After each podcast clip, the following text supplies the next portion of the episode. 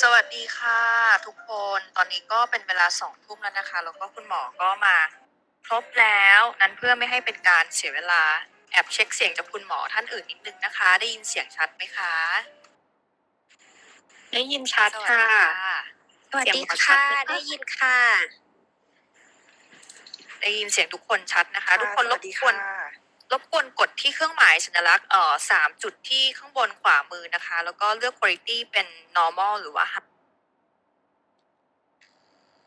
เห็นไหมคะสัญลักษของณ์เรามันเป็น low quality อยู่นี่เอง ใช่ค่ะ ก็จะทำให้เสียงชัดขึ้นได้ค่ะ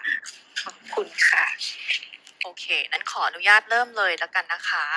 สวัสดีทุกคนนะคะ ก็กลับมาพบกับเอิร์กอีกแล้วนะคะ วันนี้ก็ได้รับเชิญจากทาง i Sky Center ให้มาเป็น moderator อีกครั้งนะคะ จากหัวข้อที่ต่อจากรอบที่แล้วนะคะ อัปเดตเทคโนโลยีรักษาสิว 2021 นะคะ ซึ่งก็ได้รับความสนใจอย่างมาก วันนี้เราก็เลยกลับมาเรื่องสิวกันอีกครั้งหนึ่งนะคะ แต่ว่าเป็นเรื่องเกี่ยวกับแผลเป็นจากสิว นั่นก็คือหลุมสิวนั่นเองนะคะ ก็เป็นที่มาของหัวข้อในวันนี้ก็คือ เทคโนโลยีพิชิตหลุมสิว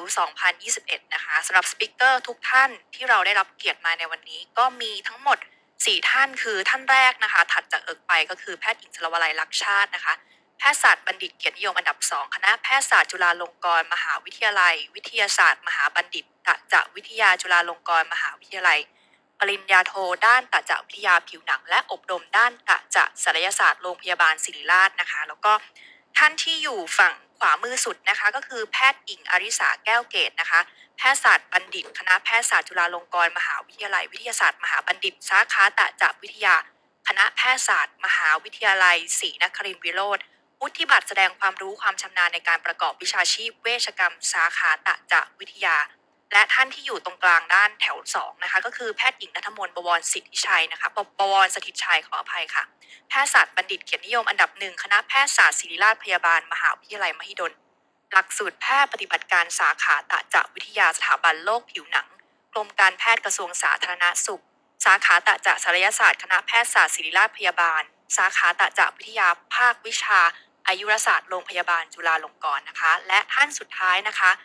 คุณกระติบนะคะ ฝั่งซ้ายมือแถวสองนะคะ คุณกระติบหลาย ๆ ท่านอาจจะรู้จักกันดีนะคะ ชวันกร วัฒนพิสิทธิ์กุลนักแสดงสาวสวยชื่อดังดีกรีรองอันดับ 3 และรางวัลงามอย่างไทยจากเวทีการประกวด Miss Thailand Universe ปี 2551 นะคะ รวมถึงเป็น brand ambassador คนสวยของศูนย์ผิวหนังและศัลยกรรมเลเซอร์ iSKY ด้วยค่ะ สวัสดีทุกท่านอีกครั้งค่ะ ค่ะ สวัสดีค่ะ สวัสดีค่ะ สวัสดีค่ะ ค่ะ วันนี้นะคะก็ได้เวลาแล้วเราขออนุญาตเริ่มเริ่มเลยแล้วกันนะคะสำหรับทุกท่านที่เพิ่งเข้ามาเนี่ยหากมีปัญหาเกี่ยวกับแผลหลุมสิวนะคะ สามารถกดยกมือรอไว้ก่อนได้เลยนะคะ เดี๋ยวให้ทีมงานเนี่ยเรียกเรียกขึ้นตามคิวนะคะ ทีมงานก็จะเป็นทางโลโก้ iSKY นะคะ เดี๋ยวคอยกดเรียกคิวให้ด้วยนะคะสำหรับคำถามข้อแรกเลยเนี่ย หลุมสิวมีกี่ประเภทคะอันนี้ขอถามไปที่คุณหมอสลาวไลค่ะ เชิญค่ะ โอเคค่ะ ก็สำหรับหลุมสิวนะคะ เราก็จะแบ่งเป็นทั้งหมด 3 ประเภทนะคะ โดยที่ประเภทแรกเนี่ยก็คือ ice pick scar นะคะ ตัวของ ice pick scar เนี่ยค่ะ จะเป็นหลุมสิวที่ขนาดปากมันจะเล็กๆนะคะ คือเล็กกว่า 2 มิล แล้วก็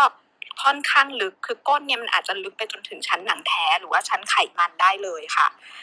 ถ้าจะจินตนาการนะคะ ว่ามันเหมือนอะไร ถ้าเรามีดินน้ำมัน แล้วเอาปากกาลองไปจิ้มดินน้ำมันดูเนี่ย อันนี้คือลักษณะของหลุมสิวที่เรียกว่าไอซ์พิกสกานะคะ ส่วนหลุมสิวชนิดที่สองค่ะ จะเรียกว่า rolling scar นะคะ ตัวของ rolling scar เนี่ยจะเป็นลักษณะหลุมสิวที่ขอบมันไม่ชัดค่ะอะแล้วก็ตรงหลุมของมันเนี่ยมันจะคล้ายๆกับผิวของเราเนี่ยแหละแค่ว่ามันยุบลงไปนะคะ ที่มันยุบก็เพราะว่ามันมีพังผืด ที่ยึดอยู่ตรงก้นหลุมทำให้มันกลายเป็นหลุมลึกลงไปนั่นเอง ถ้าจะจินตนาการว่ามันเหมือนอะไรนะคะ ก็คือคล้ายๆ เหมือนคลื่นทะเลหรือว่าถนนที่มันไม่เรียบค่ะนนั้นคือ rolling scar ส่วนชนิดที่ 3 ค่ะ เรียกว่า box car scar นะคะ ตัวของ box car เนี่ยมันเหมือนกับกล่องค่ะ ซึ่งกล่องเนี่ยมันจะเป็นลักษณะขอบแผลที่มันชัด คือขอบมันจะเห็นเลยว่าชัดเนี่ยคือขอบเขตของตัวหลุมสิวนะคะ มีทั้งเป็นลักษณะที่ตื้นๆนะคะ กับลักษณะที่ค่อนข้างลึกก็จะยิ่งทำให้เห็นชัดมากยิ่งขึ้นสำหรับหลุมแบบบ็อกซ์คาถ้าจะนึกถึงก็คือ คนที่เคยเป็นอีสุอีใสอันเนี้ยถ้าเป็นแผลเป็นเนี่ยจะเป็นลักษณะของแบบ boxcar scar ค่ะ ทีนี้จะถามเรื่องของการรักษาที่มีในปัจจุบันนะคะ แอบบอกนิดนึงว่ามีคนเริ่มยกมือแล้วนะคะ เดี๋ยวยังไงเดี๋ยวจะเรียกตามคิวนะคะ เดี๋ยวขอให้คุณหมอ เล่าถึงวิธีการรักษาให้ครบก่อน ในเรื่องของการรักษาที่มีในปัจจุบันเนี่ยเราจะแบ่งเป็นกี่กี่กลุ่มอ่าแล้วก็รวมถึงเราต้องจำเป็นต้องใช้เครื่องมือทั้งหมดไหมหรือไม่ใช้เครื่องมือท่านไหนตอบก่อนดีคะเชิญค่ะอ่าเดี๋ยวก่อนที่เราจะไปเรื่องการรักษานะคะ ก็ขอแบบพูดนิดนึงว่าปัจจุบันเนี่ยตัวของการรักษาหลุมสิวนะคะ แผลเป็นหลุมสิวเนี่ยการรักษาที่ได้มาตรฐานเป็น gold standard ก็คือตัวเลเซอร์นะคะ เพราะว่ามันมีเรื่องของความเฉพาะเจาะจงที่สามารถจะกำหนดความลึกได้กำหนดว่าเราอยากจะให้มันกรอผิวเท่าไหร่ การหายของแผลเนี่ยมันก็จะดีกว่าการรักษาที่มันไม่สามารถจะกำหนดอะไรได้เลยนะคะ โอกาสเกิดแผลเป็นโอกาสเกิดผลข้างเคียงเนี่ยก็จะน้อยกว่า ทีเนี้ยเทคโนโลยีมันก็มีหลายอย่างเลย เดี๋ยววันนี้เราจะค่อยๆพูดกันไป แล้วก็เราก็จะบอกด้วยว่า หลุมแต่ละชนิดที่เราบอกไปแล้วเนี่ย มันเหมาะกับเทคโนโลยีอะไรทำอะไรแล้วมันได้ผลกับหลุมชนิดนั้นๆ ค่ะ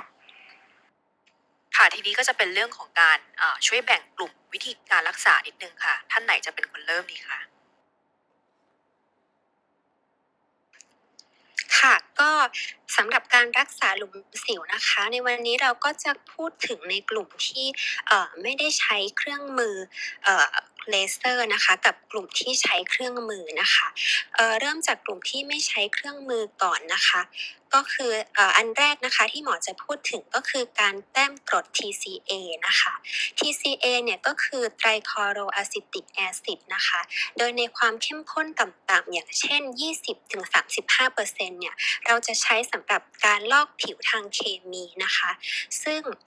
มันก็จะได้ผลดีกับการรักษาพวกรอยสิวหรือว่าหลุมที่มันตื้นๆนะคะ จริงๆ การลอกผิวทางเคมียังสามารถใช้กรดชนิดอื่น ๆ ได้นะคะ เช่น AHA หรือว่า BHA นะคะ แต่ข้อจำกัดของการลอกผิวทางเคมีเนี่ยก็คือมันไม่สามารถจะรักษาหลุมสิวที่ลึกลงไปได้นะคะ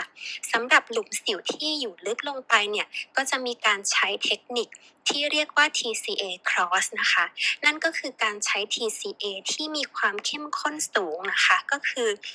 65-100%เนี่ยแต้มลงไปที่ก้นหลุมนะคะ โดยเราจะใช้อุปกรณ์เป็นไม้จิ้มฟันหรือว่าเข็มขนาดเล็ก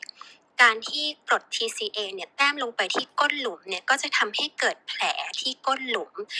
แผลนั้นนะคะ ก็จะมีการหายมีการกระตุ้นการสร้างคอลลาเจนขึ้นมาใหม่ทำให้หลุมสิวนั้นตื้นขึ้นได้ค่ะ ก็จะเหมาะกับหลุมสิวที่ลึกๆ ที่เลเซอร์อย่างเดียวเนี่ยอาจจะลงไปได้ไม่ถึงก้นหลุมนะคะ อย่างเช่นพวกไอซ์พิกหรือว่า boxcar ที่มีความลึกนะคะ ที่รักษาได้ยากค่ะ ซึ่งปกติแล้วนะคะการทำ TCA cross เนี่ยเราก็ต้องทำหลายครั้งถึงจะเห็นผล และเราก็มักจะทำร่วมกับเลเซอร์ปรับสภาพผิวนะคะ โดยเราทำตัว TCA cross เนี่ยลงไปที่ก้นหลุมก่อน แล้วเราก็ทำเลเซอร์ปรับสภาพผิวต่อได้เลยนะคะ ซึ่งความเข้มข้นของ TCA แล้วก็จำนวนครั้งในการรักษาเนี่ยก็ขึ้นอยู่กับการตอบสนองของคนไข้แต่ละคนในแต่ละครั้งที่มารักษานะคะส่วนผลข้างเคียงเนี่ยเราเจอได้น้อยมากเลยค่ะ อย่างเช่น เรื่องของสีผิวที่ผิดปกติ หรือผิวแดงขึ้นหรือเป็นแผลเป็นนะคะ ซึ่งโดยทั่วไปเนี่ยถ้าเราทำด้วยเทคนิคที่ถูกต้องเนี่ยก็แทบจะไม่มีผลข้างเคียงเลยค่ะแล้วสำหรับเทคนิคอื่น ๆ ที่นอกจากการใช้การแต้มกรดนะคะ ยังมีอะไรบ้างแอบถาม คุณหมอโบนัทมน์นิดนึงค่ะ เชิญค่ะ ค่ะ ก็ต่อมาวิธีที่สองนะคะ จากที่คุณหมอแตงได้พูดถึงการแต้มกดไปแล้วนะคะ วิธีที่สองนี้จะเป็นการตัดพังผืดที่อยู่ใต้หลุมสิวอะค่ะ หรือภาษาอังกฤษจะเรียกว่า subcision ค่ะ วิธีนี้จะใช้เข็มที่มีลักษณะพิเศษคือส่วนปลายเนี่ยมันจะแบนแหลมๆลักษณะคล้ายปลายธงนะคะ เราก็จะเอาเข็มเนี่ยค่ะ สอดเข้าไปใต้ผิวหนังบริเวณที่มีแผลค่ะ ในแนวขนานกับผิว แล้วก็เคลื่อนเข้าออกเพื่อตัด พังผืดที่อยู่ใต้หลุมสิว ในลักษณะที่คล้ายกับพัดนะคะนึกถึงภาพพัดนะคะว่า ถ้าเราเอาเข็มเข้าทางบริเวณที่เรา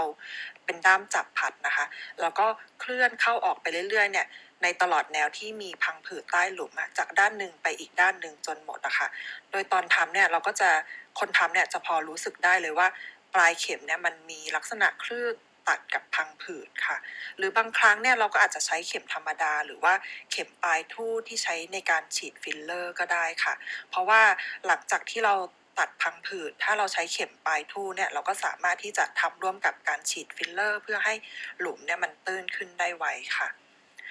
โดยวิธีนี้นะคะไม่ใช่ว่าหลุมสิวทุกประเภทประเภทเนี่ยจะรักษาด้วยวิธีนี้ได้ค่ะ วิธีการตัด พังผืดใต้หลุมสิวเนี่ยเราจะใช้กับแผลที่มีลักษณะเป็นหลุมแบบแอ่งกระทะ หรือชื่อว่า rolling scar ซึ่งมีลักษณะเป็นคลื่นเหมือนกับถนนที่ไม่เรียบอะค่ะอย่างที่คุณหมอออนได้พูดถึงไป เนื่องจากหลุมลักษณะนี้ค่ะ จะมีพังผืดที่ดึงรั้งอยู่ใต้ผิวด้านล่างด้วย โดยหลุมสิวลักษณะนี้จะเห็นได้ชัด ถ้าคุณเอาไฟฉายเนี่ยส่อง ให้ลักษณะที่มันเกิดเงาอะค่ะ จะเห็นว่าผิวเนี่ยไม่เรียบ แล้วก็ยิ่งชัดขึ้นถ้าให้คนไข้เนี่ยแสดงสีหน้าขยับขยับบริเวณที่มีแผลอย่างเช่น ถ้ามีแผลที่แก้มนะคะ ก็ให้คนไข้ลองยิ้มดูค่ะ จะเห็นว่าแผลเนี่ยมันดึงลังลงไปเห็นได้ชัดขึ้นค่ะ รวมทั้งคุณหมอก็จะมีวิธีการเช็คก่อนว่า หลุมสิวที่เป็นแอ่งกระทะเนี่ยเมื่อตัดพังผืดแล้วเนี่ยมันจะ ได้ผลลัพธ์ที่ดีไหมโดยการที่ดึงยืดผิวบริเวณนั้น ถ้ามันดูตื้นขึ้นเนี่ยก็แสดงว่าการตัดพังผืดเนี่ยน่าจะช่วยทำให้หลุมเนี่ยมันตื้นขึ้นได้ด้วย โดยข้อดีของการตัดพังผืดใต้หลุมสิวนะคะ ก็มีข้อดีก็คือว่ามันลงไปได้ลึก ถึงใต้แผลในส่วนที่เลเซอร์เนี่ยไม่สามารถลงไปได้ถึงค่ะ รวมทั้งหลังทำทันทีเนี่ยเราก็จะเห็นได้เลยว่า หลุมสิวเนี่ยมันตื้นขึ้นมาระดับหนึ่งแล้วก็สามารถทำร่วมกับการรักษาวิธีอื่น อย่างเช่นการฉีดฟิลเลอร์ร่วมด้วยในครั้งเดียวกันค่ะแต่ก็มีข้อเสียนะคะ การตัดหลุมสิวเนี่ยหลังทำจะมีอาการบวมช้ำประมาณ 1 สัปดาห์นะคะ และเนื่องจากว่าเป็นหัตถการที่เราไม่สามารถมองเห็นพังผืดใต้ผิวได้จริงนะคะ วิธีการตัดหลุมสิวเนี่ย จึงขึ้นอยู่กับฝีมือและประสบการณ์ของหมอผู้ทำค่ะ ก็ไม่ควรที่จะลึกหรือตื้นเกินไป ถ้าทำไม่ดีก็มีโอกาสเกิดแผลเป็นนูนตามมาได้ด้วยค่ะแอบถามนิดนึงค่ะ ในกรณีที่เราแบบใช้วิธี subcision เนี่ยไอ้เข็มที่ว่าเล็กเนี่ยมันประมาณแบบกี่มิลคะแล้วมันจะทิ้งรอยเข็มไว้แบบหรือเปล่าคะปกติเนี่ยเข็มมันก็มีขนาดประมาณ1มิลนะคะ โดยเอ่อ รอยเข็มเนี่ยมันจะไม่อาจถ้าดูแลแผลดีเนี่ยมันก็แทบจะมองไม่เห็นเลยค่ะ อาจจะเหมือนเข็มที่เราใช้เจาะเลือดอาจจะเล็กกว่าเข็มที่ใช้เจาะเลือดด้วยค่ะ ขอบคุณมากเลยค่ะ แล้วสำหรับวิธีอื่น ๆ อันนี้มีอะไรอีกไหมคะ คุณหมอออนค่ะ เชิญค่ะค่ะสำหรับวิธีอื่นนะคะ พอดีว่าคุณหมอโบเนี่ยพูดเรื่องของการ subcision แล้วก็รองฟิลเลอร์ใต้หลุมนะคะ ก็ขอพูดฟิลเลอร์ก่อนแล้วกัน คือสำหรับตัวฟิลเลอร์ก็คือสารเติมเต็มที่หลาย ๆ คนน่าจะคุ้นมันเอาไปใช้ในการปรับรูปหน้าเติมคางเติมแก้มนะคะ แต่อันหนึ่งที่สามารถจะใช้ได้ก็คือเอามารักษาหลุมสิวสำหรับมันอาจจะเหมาะสำหรับคนที่แบบรีบด่วนแล้วอะค่ะคือมารักษาหลุมอาจจะให้เวลาหมอน้อยนิดนึง แต่ว่าอีก ไม่นานจะแต่งงานแล้วอะไรอย่างเงี้ยแล้วเลเซอร์มันก็ไม่ทันนะคะหลุมการใช้ฟิลเลอร์เนี่ย มันก็อาจจะเร็วหน่อย ที่จะทำให้หลุมมันตื้นวึบขึ้นมาไวทีเนี้ยการใช้ฟิลเลอร์เนี่ยค่ะมันก็จะเหมาะกับหลุมแบบ rolling นะคะ คือเราตัดพังผืดไปก่อน ให้พังผืดมันเด้งขึ้นมา แล้วเราก็เอาตัวฟิลเลอร์เนี่ยฉีดไปรองตรงก้นหลุมไว้นะคะ มันจะได้เด้งแล้วมันก็จะได้ค้างตื้นอยู่อย่างนั้นนะคะ ในส่วนของฟิลเลอร์ที่เราใช้เนี่ย ประเทศไทยก็จะใช้ตัวของ hyaluronic acid หรือว่า HA ฟิลเลอร์นะคะ ซึ่งก็ถือว่าเป็นฟิลเลอร์แบบชั่วคราวที่ปลอดภัยนะคะ คือมันเกิดอาการแพ้ค่อนข้างน้อยแบบน้อยมากๆ แล้วก็ระยะเวลาที่มันจะอยู่เนี่ยก็อาจจะอยู่ได้แล้วแต่ว่าเราเลือกฟิลเลอร์เนื้อนิ่มหรือว่าเนื้อแข็งนะคะ ก็จะอยู่ได้ประมาณ 3 ถึง 12 เดือน แต่การใช้ฟิลเลอร์เนี่ยก็ต้องบอกนิดนึงว่ามันก็มีผลข้างเคียงที่เกิดได้ เนื่องจากบริเวณที่เราเอาไปรักษาเนี่ยคือหลุมสิว ซึ่งเวลามันมีแผลแล้วเนี่ย เส้นเลือดมันอาจจะมีการผิดปกตินะคะ เส้นเลือดเยอะกว่าปกติ เวลาฉีดก็ต้องระมัดระวัง เพราะว่าถ้าเราฉีดฟิลเลอร์เข้าไปในเส้นเลือดเนี่ย โอกาสที่จะเกิดผลข้างเคียง เช่น เป็นแผลเป็นเป็นเนื้อตายก็อาจจะเกิดขึ้นได้ วิธีเนี้ยจริง ๆ ก็ ถ้าปัจจุบันนะคะโดยส่วนตัวก็ใช้น้อย ส่วนมากจะใช้เป็นเลเซอร์มากกว่าเนาะเพราะว่ามันผลข้างเคียงมันก็เยอะแล้วก็ราคามันก็สูงนิดนึงนะคะแอบถามเพิ่มเติมนิดนึงค่ะ ก่อนที่จะไปข้ออื่นอย่างที่บอกว่าอ่าในเรื่องของฟิลเลอร์เรามาฉีดควบคู่กับการทำอ่ารักษาของแผลหลุมชนิด rolling เนี่ยอยากถามว่าอย่าง rolling ที่เราตัดพังผืดแล้วบอกว่าผิวมันฟูขึ้นแล้วเนี่ย มันจะกลับไปเหมือนเดิมอีกไหมคะเพราะว่าในระหว่างตัดเนี่ยมันเกิดแผลแล้วเราก็ยังไม่รู้ว่าการกระตุ้นคอลลาเจนเนี่ยมันจะสร้างให้กับเอ่อหลุมที่เราเพิ่งรักษาไปได้มากน้อยแค่ไหน คือหมายความว่ามันก็จะต้องรอผลไปก่อน ให้คอลลาเจนสร้าง อันนี้เออเข้าใจถูกไหมคะ แล้วแล้วไอ้ประเภทเนี้ยอย่างที่เราเห็นว่ามันฟูเนี่ย ผลที่หลังทำทันทีเนี่ยไม่ได้หมายความว่าผลอันนั้นมันจะอยู่ถาวร สิ่งที่เราจะเห็นว่าผลการรักษาหลุมแบบโดลิ่งเราจะต้องรอระยะเวลานานแ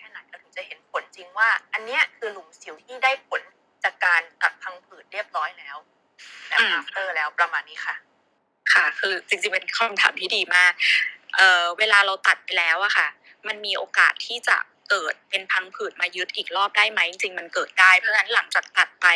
ถ้าไม่มีการรักษาอะไรต่อมีโอกาสที่หลุมไอ้เนี่ย มันจะกลับไปลึกเหมือนเดิม เพราะฉะนั้นการใช้ตัวของฟิลเลอร์ไปรองก้นเนี่ยมันก็จะช่วยแบบ ชะลอไม่ให้พังผืดมันกลับมายึดใหม่นะคะ แต่อย่างที่คุณหมอโบเน้นอะว่าถ้าเราตัดมากเกินนะคะ มันก็มีโอกาสที่จะทำให้เกิดแผลเป็นใหม่ได้ เพราะฉะนั้นทำไอ้วิธี subcision เนี่ยต้องมีความเชี่ยวชาญ แล้วก็อีกอย่างหนึ่งมันก็ต้องทำควบคู่กับการรักษาอันอื่นด้วย คือเราตัดพังผืดเสร็จเราก็ต้องกระตุ้นคอลลาเจนต่อด้วยการเลเซอร์อย่างเงี้ยค่ะ ก็แสดงว่าเราอาจจะต้องใช้ระยะเวลาในการรอว่าการรักษาแบบเนี้ยสุดท้ายเราอาจจะรอสามเดือนถึงจะเห็นว่ามันดีขึ้นประมาณไหน แต่สุดท้ายแล้วเราก็ต้องรักษาอย่างต่อเนื่องถูกต้องไหมคะเอ่อเราจะไม่ส่วนมากนะคะ เราจะไม่ subcision อย่างเดียวแล้วรอเราจะใช้ subcision แล้วเลเซอร์ด้วยอ่าก็มีการทำไปเรื่อยๆ เพราะว่ามันค่ะมีหลาย ๆ ที่อะค่ะเขามีการโฆษณาแบบว่าอืมเขาใช้เทคนิคการเลาะพังผืดเนี่ย แล้วผิวมันฟูขึ้นได้ทันที ส่วนตัวก็เลยมองเห็นว่าไอ้ความฟูอันนั้นน่ะ มันจะอารมณ์เหมือน Thermage หรือเปล่าที่มันยังไม่ใช่ผลแบบผลแบบ final อะค่ะคือเราจะต้องรอประมาณสักสามเดือน เพื่อให้แบบกระตุ้นคอลลาเจนแล้วหน้ามันกระชับเข้าที่อย่างอย่างเรียบร้อยแล้ว อันนี้น่าจะเหมือนกันหรือเปล่าคะอ่าใช่ค่ะต้องรอหรือแล้วก็ทำอะมันต้องค่ะมันต้องอ่าใช่ค่ะ มันต้องรอแล้วก็อีกอันหนึ่งถ้าถ้าจะ subcision แล้วไม่รักษาอันอื่นอะอย่างหลุมที่ค่อนข้างลึก subcision เสร็จ ต้องรองก้นด้วยฟิลเลอร์อีกที มันถึงจะแบบได้ผลดี คือถ้า subcision อย่างเดียว เนี่ยเออมันบางทีมันจะไม่เด้งขึ้นมามาก มันก็มีหลักการอันหนึงคือเวลาเรา subcision เนี่ยมันจะมีเลือดมีน้ำเหลืองไปค้างอยู่ข้างล่างใช่ไหมคะเราก็ไอ้เลือดกับน้ำเหลืองเนี่ยมันก็คล้ายฟิลเลอร์แหละที่จะดันก้นมันให้มันขึ้น แต่ไอ้ตัวเนี้ยถ้ามันมีเยอะมีการอักเสบค่อนข้างเยอะมันอาจจะเป็นแผลเป็นที่ดึงรั้งใหม่ก็ได้ อะอันที่แล้วก็เลือดกับน้ำเหลืองเนี่ยมันก็มีโอกาสที่มันจะโดนค่อยๆ โดนดูดซึมตามกระบวนการของร่างกาย แล้วก็กำจัดมันออกไปนะคะฉะนั้นถ้าหลุมลึกๆ มากๆเนี่ยคิดว่า subcision แล้วก็เติมฟิลเลอร์ต่อไป น่าจะได้ผลการรักษาที่ดีกว่าค่ะแล้วก็แล้วก็อีกอันหนึ่งที่มีข้อสงสัย เพราะว่าจากอันตะกี้นะคะ ที่บอกไปคืออย่างคุณหมอเนี่ยแนะนำว่าให้เรามีการตัดพังผืดควบคู่กับการใช้ฟิลเลอร์ แล้วอย่างบางกรณีเนี่ยเขาบอกว่าเขาใช้เทคนิคที่มีการตัดพังผืดบวกกับการใช้สเต็มเซลล์หรือว่า growth factor อันเนี้ยมันมันเหมือนกับฟิลเลอร์ไหม หรือว่าจริง ๆ แล้วมันยังไม่ได้มีงานวิจัยรับรองค่ะ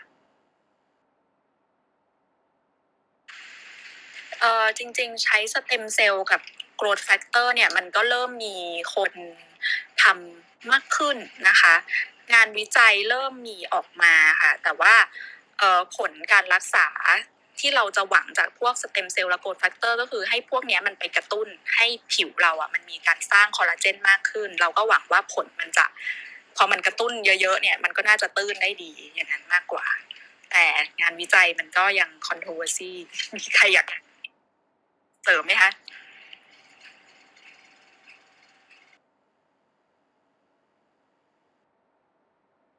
คุณหมอโบเสริมไหมคะ ก็คิดว่าการใช้ growth factor เนี่ยน่าจะต้องมีการศึกษาวิจัยในระยะยาว อีกสักระยะหนึ่งค่ะว่า จริงมันก็ตามหลักการคือ growth factor มันกระตุ้นเซลล์ได้เนี่ยแต่มันจริง ๆ มันก็อาจจะทำให้เกิดผลข้างเคียงได้ เช่นกันว่าเอ่อที่เรายังไม่ทราบสเต็มเซลล์ก็เช่นกันค่ะ ก็คิดว่าน่าจะต้องมีการศึกษาทั้งข้อดีแล้วก็ ข้อเสียต่อไปว่ามันกระตุ้นการทำให้เกิดโรคอื่นๆตามมาร่วมด้วยไหมค่ะ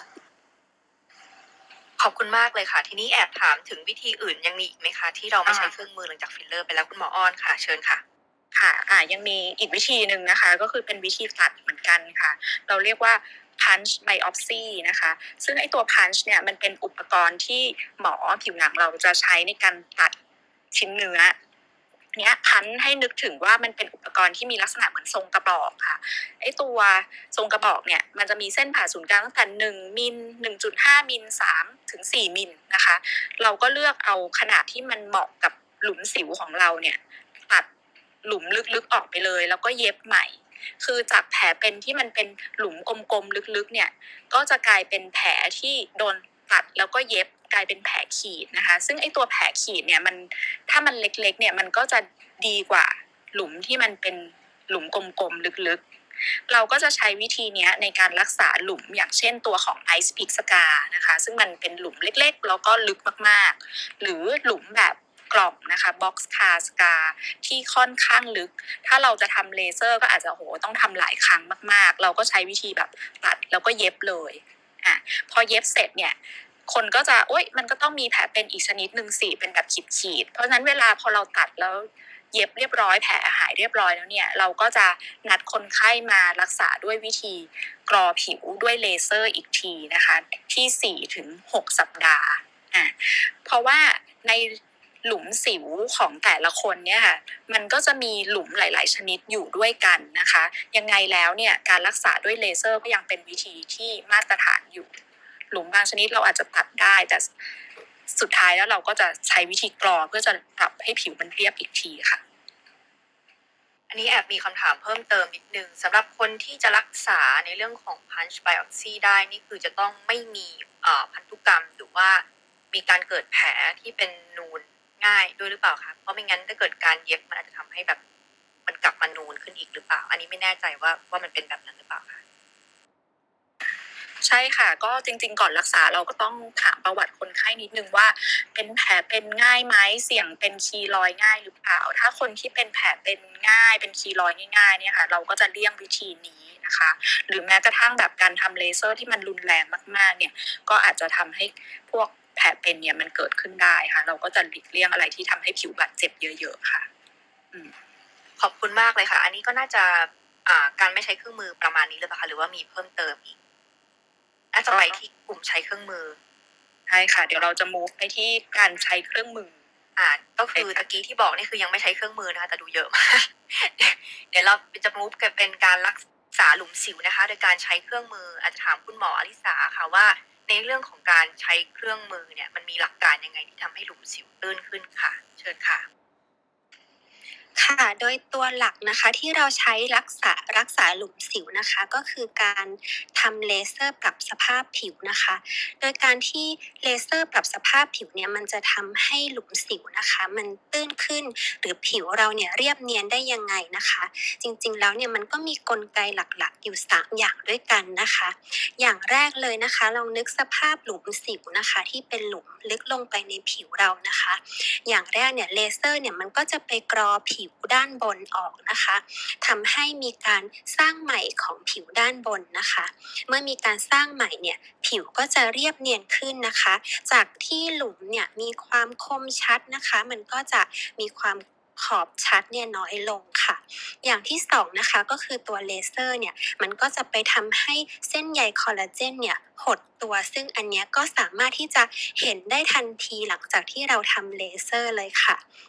ดังนั้นเนี่ยเมื่อเส้นใยคอลลาเจนหดตัวลงนะคะ หลุมที่เคยกว้างๆนะคะ มันก็จะหดและทำให้หลุมเนี่ยดูเล็กลงแคบลงนะคะ อย่างที่สามนะคะเมื่อเรากรอด้านบนแล้ว หลุมแคบลงแล้วนะคะเลเซอร์ยังไปกระตุ้นคอลลาเจนที่อยู่ใต้หลุมนะคะทำให้มีการสร้างใหม่ของคอลลาเจนที่เพิ่มขึ้นนะคะ ก็จะไปดันนะคะ หลุม ที่ลึกๆเนี่ยให้มันตื้นขึ้นได้ค่ะ ซึ่งผลอันเนี้ยเป็นอันที่เราต้องรอนานที่สุดเลยค่ะ ก็คือประมาณ 3-6 เดือนค่ะ ถึงจะเห็นผลของการสร้างใหม่ของคอลลาเจนได้อย่างเต็มที่ค่ะ ซึ่งถ้าเลเซอร์ปรับสภาพผิวตัวไหนนะคะ ที่สามารถทำได้อย่างน้อยหนึ่งข้อหรือว่าทำได้หมดทั้ง 3 ข้อที่หมอบอกมานะคะ ก็จะสามารถที่จะทำให้หลุมเนี่ยเรียบเนียนขึ้นได้ค่ะ อ่าแล้วในเรื่องของเลเซอร์หลุมเนี่ยมันถูกแบ่งเป็นกี่ชนิดบ้างคะอันนี้ถามที่คุณหมอท่านไหนก่อนดีคุณหมอโบไหมคะ ค่ะได้ค่ะ ก็ปกติเนี่ยเลเซอร์ที่นำมาใช้ในการรักษาหลุมสิวนะคะ ก็แบ่งเป็นสองประเภทใหญ่ๆแล้วกันค่ะ เป็นเลเซอร์แบบที่พลังงานออกมาทั้งหมด เป็นเขาจะเรียกภาษาอังกฤษว่าเป็น full beam คือ ถ้าโดนพลังงานเลเซอร์ ตรงไหนเนี่ยก็คือจะเป็นแผลทั้งหมด ร้อยเปอร์เซ็นเลยค่ะ กับอีกกลุ่มหนึ่งจะเรียกว่ามีการปล่อยพลังงานออกเป็นส่วนๆ จะมีบริเวณที่โดนเลเซอร์ แล้วก็เป็นแผลและบริเวณที่อยู่รอบๆ ที่ไม่ได้โดนเลเซอร์ ก็จะไม่มีแผล กลุ่มเนี้ยจะเรียกภาษาอังกฤษว่าเป็น fractional ค่ะ ก็เดี๋ยวจะอธิบายเลเซอร์ กลุ่มแรกที่นำมาใช้ในการรักษาหลุมสิวก่อนอก็คือเป็นการใช้แบบ อันนี้ full เดี๋ยว beam เดี๋ยวอีกนิดนึงนะคะ ก็คือค่ะในเรื่องของเลเซอร์ที่ถูกแบ่งเป็นอ่าสองประเภทเนี่ยอยากให้คุณหมอเล่าเล่าว่าอย่างฟูบีมีตัวไหนบ้าง แล้วตัวนี้เนี่ย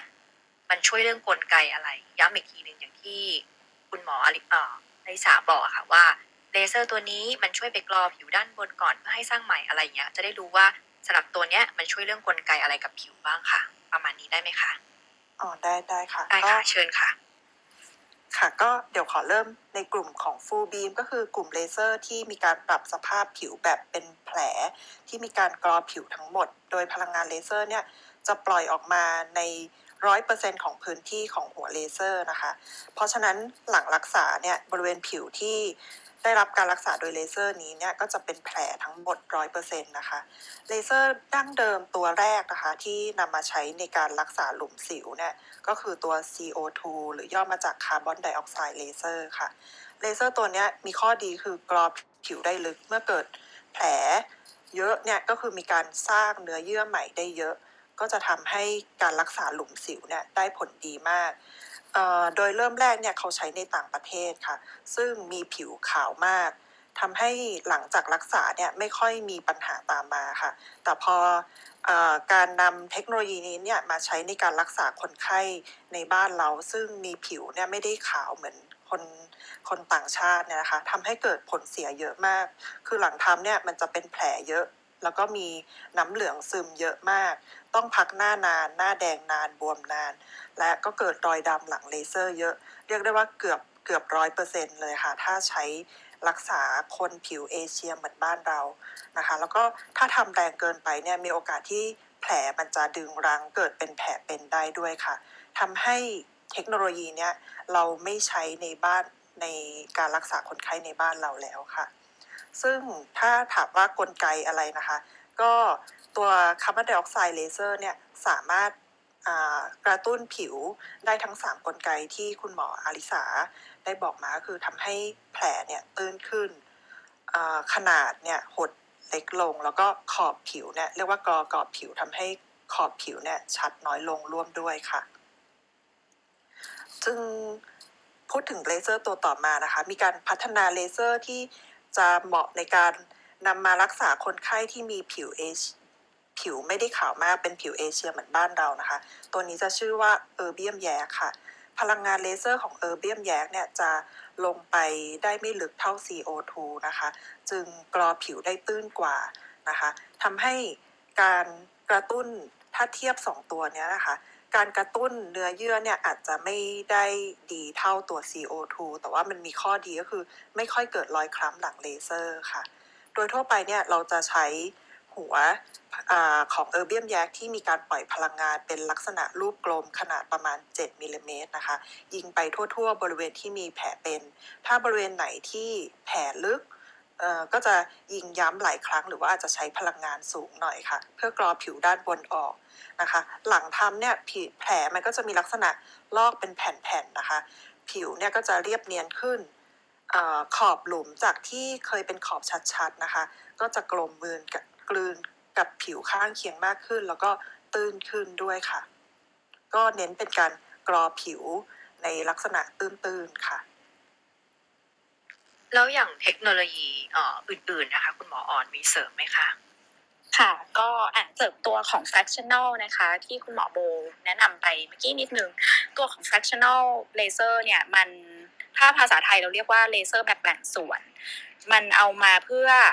ลดผลข้างเคียง แล้วก็ระยะเวลาพักตัวจากการทำเลเซอร์แบบ full beam นะคะเวลาทำเนี่ยถ้าใครเคยทำเลเซอร์จะรู้ว่าแผลมันจะเป็นจุดๆๆนะคะ ไม่ได้แบบติดกันเป็นปื้ด เพราะว่าเวลาแสงมันลงไปในผิวเนี่ย มันจะลงเป็นจุดๆ ก็จะมีเนื้อเยื่อข้างเคียงที่ไม่โดนเลเซอร์ ล้อมรอบตรงจุดที่โดนเลเซอร์อยู่ เพราะฉะนั้นไอ้เนื้อเยื่อข้างเคียงที่มันไม่โดนเลเซอร์เนี่ย มันจะช่วยในการรักษาแผลตรงที่มันมีการบาดเจ็บทำให้การรักษาของแผล healing ของแผลเนี่ยเร็วยิ่งขึ้น แล้วก็เรื่องของผลข้างเคียง เช่น จะเกิดรอยดำหรือว่าการแดงหลังเลเซอร์เนี่ยมันก็จะน้อยลงกว่าแบบระบบ full beam นะคะอะซึ่งเลเซอร์ที่มีเทคโนโลยี fractional เนี่ยก็อย่างเช่นตัวของ CO2 เรียกว่า fractional CO2 นะคะ หรือตัวเออร์เบียมที่คุณหมอโบพูดถึงเนี่ยก็มี fractional เออร์เบียมเหมือนกันค่ะ โดยตัวของ fractional CO2 นะคะ ที่คุณหมอบอกว่าถ้าเป็นแบบ full beam เนี่ยปัจจุบันเนี่ยเราไม่ได้ใช้กันแล้ว เพราะว่าผลข้างเคียงมันเยอะมาก แล้วก็ถ้าทำในผิวแบบคล้ำหรือว่าผิวขาวเหลืองแบบบ้านเราเนี่ยโอกาสเกิดรอยดำนี่คือร้อยเปอร์เซ็นเลย แต่ถ้าทำแบบด้วย fractional CO2 นะคะ ผลข้างเคียงพวกเนี้ยจะน้อยลงนะคะ อาจจะอยู่ที่แล้วแต่งานวิจัยเนาะบางอันก็บอกว่าเออสามสิบกว่าเปอร์เซ็นต์นะคะ จนถึงเจ็ดสิบหรือเกินเจ็ดสิบเปอร์เซ็นก็มี คือขึ้นอยู่กับว่า ผิวเราอะคล้ำแค่ไหน แล้วอีกอย่างหนึ่งความสำคัญของการทำรักษาด้วยตัว fractional CO2 เนี่ยคือเรื่องของการตั้งพลังงานค่ะอ่าถ้าสมมติว่าเราตั้งระหว่างจุดให้มันถี่เกินไปเนี่ยมันก็โอกาสจะเกิดรอยดำหลังเลเซอร์ได้เยอะ เพราะฉะนั้นการตั้งพลังงานเนี่ยก็ต้องเหมาะสมดูผิวคนไข้ด้วยนะคะ ก็ สรุปนิดนึง มันเป็นการรักษาที่ดีนะ คือ CO2 เนี่ยมันลงได้ลึก แต่ว่าเราก็ต้องระวังเรื่องของผลข้างเคียงในผิวแบบเอเชียแบบเราด้วยนะคะ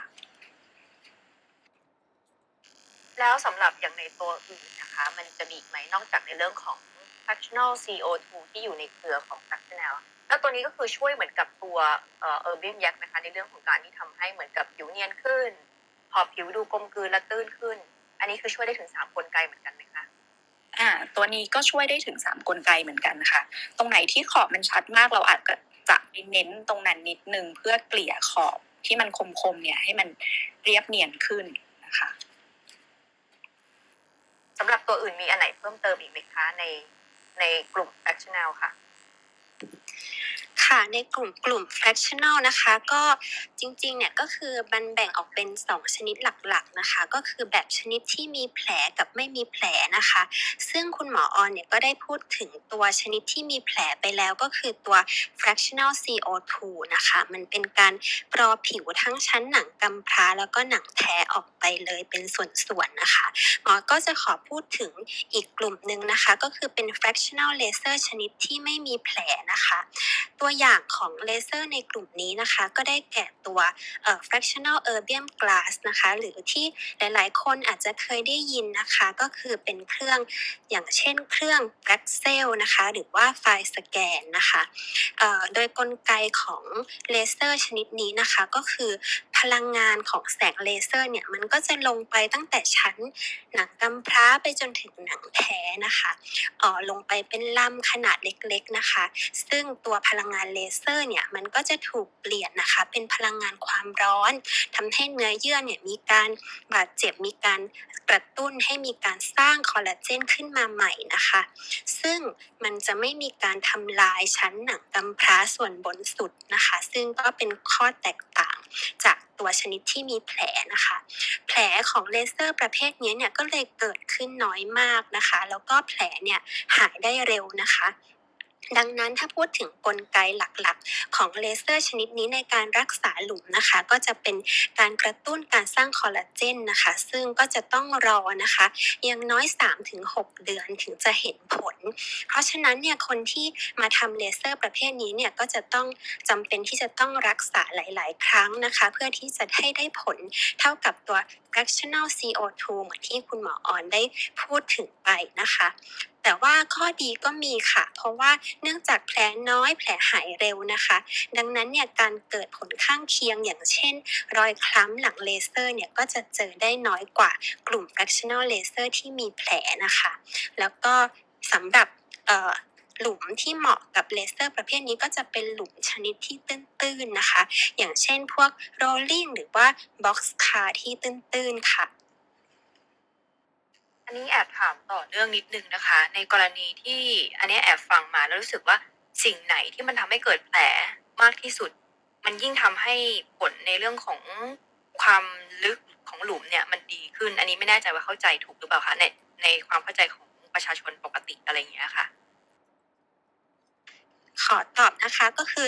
เลเซอร์ที่ในกลุ่มอย่างที่หมอบอกไปว่ากลไกการที่จะทำให้หลุมตื้นเนี่ยมันมีอยู่ 3 อย่างหลักๆ เพราะฉะนั้นเลเซอร์ที่สามารถที่จะกรอผิวด้านบนออกไปได้เนี่ยค่ะมันก็จะทำให้เห็นผลในเรื่องของอความเรียบเนียนของ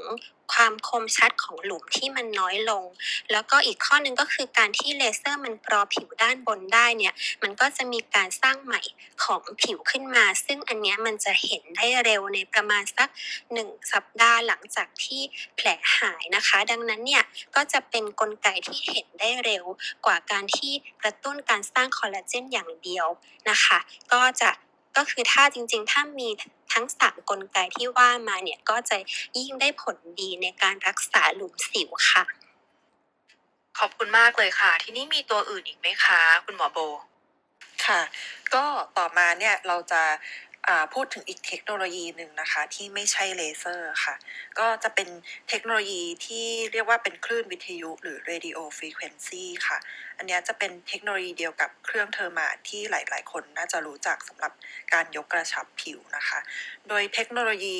การใช้คลื่นวิทยุเนี่ยมันเป็นคนละชนิดกันกับเครื่อง Thermage ค่ะ ชนิดที่นำมาใช้ในการรักษาหลุมสิวเนี่ย ส่วนใหญ่ก็จะเป็นแบบ fractional ก็คือส่ง ทำให้เกิดพลังงานปล่อยพลังงานเป็นส่วนๆนะคะ ซึ่งข้อดีของการใช้คลื่นวิทยุเนี่ยคือสามารถที่จะส่งพลังงานลงไปได้ลึกกว่าการใช้เลเซอร์ค่ะ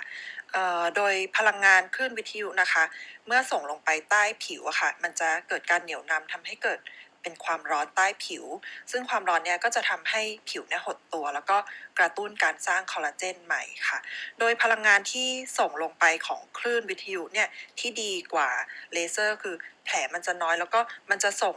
พลังงานลงไปใต้ผิวในลักษณะเป็นรูปของพีระมิดนะคะ ก็คือแผลเนี่ยบริเวณแผลที่ผิวเนี่ยก็คือยอดของพีระมิด แล้วเมื่อพลังงานที่ลงไปในชั้น ผิวหนังที่ลึกขึ้นนะคะ มันก็จะค่อยๆกว้าง แล้วก็แผ่แผ่ออกไปด้านข้างมากขึ้น ก็คือแผลมันจะน้อยแต่พลังงานเนี่ยส่งไปได้ลึกแล้วก็กว้างมากค่ะ รวมทั้งพลังงานเนี่ยสามารถปรับได้ตื้นลึกตามความลึกของแผลนะคะ แล้วก็ทำได้ทุกสีผิวด้วยค่ะ เนื่องจากอันนี้มันไม่ใช่เลเซอร์นะคะ พลังงานที่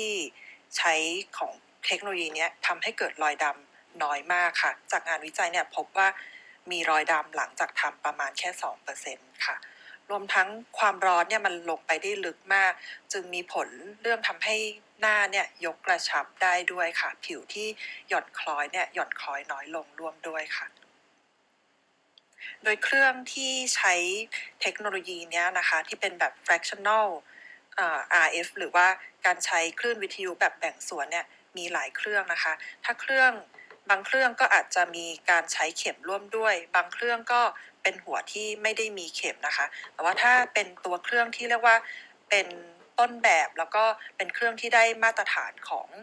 อเทคโนโลยีนี้ก็ชื่อว่า e-matrix ค่ะ หรือว่าบางท่านอาจจะเคยได้ยินชื่อเครื่องอื่น เช่น Venus Viva e p r i m หรือว่าบางเครื่องเอก็คือต้องบอกว่าชื่อเทคโนโลยีเนี่ยมีหลายบริษัทแล้วก็ หลายเครื่องที่ผลิตด้วยเทคโนโลยีเนี้ยค่ะแต่ว่า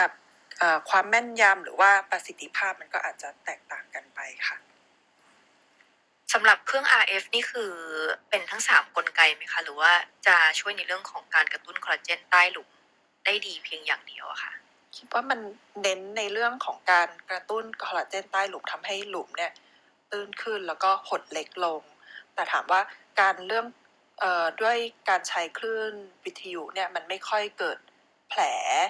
บนผิวมากนักอะค่ะ แต่ว่าหลังจากทำการรักษาไปเราก็เห็นว่าขอบแผลเนี่ยมันก็เอ่อเรียบขึ้นขอบเนี่ยชัดน้อยลง จากที่เคยเห็นว่ามันเป็นสันคมชัดๆเนี่ยมันก็จะมนแล้วก็กลืนกับผิว ด้านรอบได้ด้วยเช่นกันค่ะ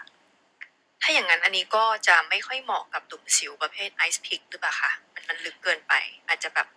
มือนช่วยได้ไม่ค่อยมากค่ะ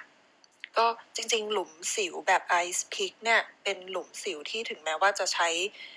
เลเซอร์ หรือว่าการใช้เทคโนโลยีของคลื่นวิทยุเนี่ยก็รักษาได้ยากแล้วก็ไม่ค่อยได้ผลดีค่ะ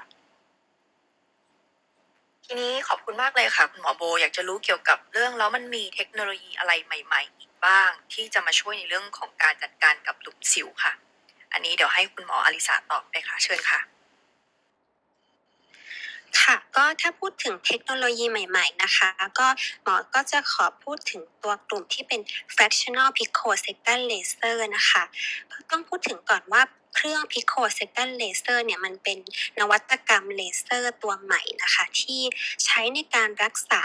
โรคในกลุ่มของเม็ดสีได้ดีนะคะ มีความเฉพาะเจาะจงในการรักษาเม็ดสี และสะตัวเครื่องเนี่ยมันก็จะ สามารถที่จะปล่อยเอ่อลำแสงเลเซอร์ออกมาเนี่ยในระยะเวลาที่สั้นมาก ๆนะคะ ในระดับพิโควินาทีหรือว่า 1 ในล้านล้านวินาที การที่มันปล่อยเอ่อเลเซอร์ออกมาในระยะสั้นเนี่ย มันก็ทำให้เม็ดสีนะคะ แตกตัวได้เป็นอย่างดีนะคะ แตกได้อย่างละเอียดนะคะ จึงสามารถที่จะรักษาเม็ดสีได้ดีนะคะ แล้วก็ ในการทำเนี่ยก็ใช้จำนวนครั้งที่น้อยลงนะคะ เมื่อเทียบกับเทคโนโลยีดั้งเดิมนะคะซึ่งนอกจากตัว Pico Second Laser เนี่ยเอ่ยจะสามารถในการรักษาเม็ดสีได้ดีแล้วนะคะ ยังมีข้อที่ได้ผลอย่างอื่นอีกก็คือมันสามารถทำให้ผิวเนี่ยเรียบเนียนขึ้นได้ด้วย โดยสามารถที่จะกระตุ้นการสร้างคอลลาเจนที่อยู่ใต้ผิวหนังของเราได้ด้วยนะคะ โดยเราจะใช้หัวพิเศษที่เรียกว่าเป็นหัว fractional นะคะ หัว fractional เนี่ยก็จะมีเลนส์ชนิดพิเศษนะคะ ในการที่มันสามารถที่จะบีบลำแสงนะคะ ให้ออกมาเป็นจุดเล็กๆ ที่แต่ละจุดเนี่ยมีพลังงานที่สูงมากๆนะคะ เมื่อลงไปดูดซับโดย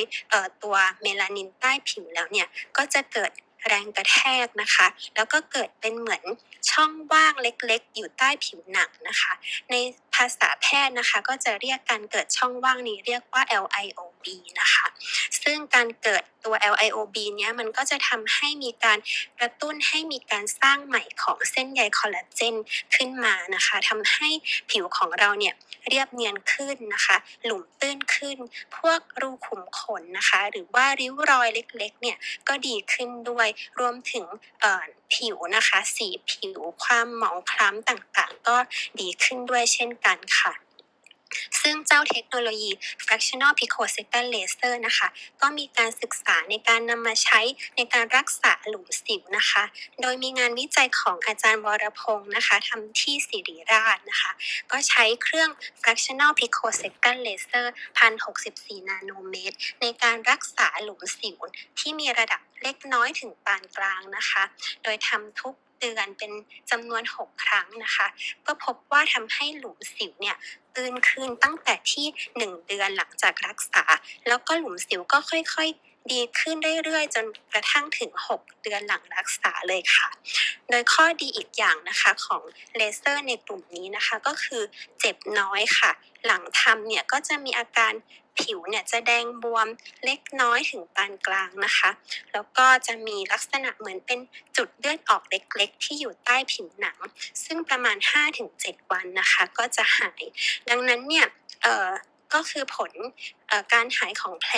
ผลข้างเคียงเนี่ยก็จะน้อยกว่าพวกเลเซอร์กลุ่มที่มีการปรับสภาพผิวแบบมีแผลนะคะ นอกจากนั้นเนี่ยก็ยังพบว่ารอยคล้ำนะคะที่เกิดขึ้นหลังเลเซอร์เนี่ยก็น้อยกว่าด้วยค่ะ โดยรอยคล้ำเนี่ยจะเป็นชั่วคราวอยู่ประมาณ 4 สัปดาห์นะคะนอกจากนี้นะคะก็ยังพบว่าหลุมที่มี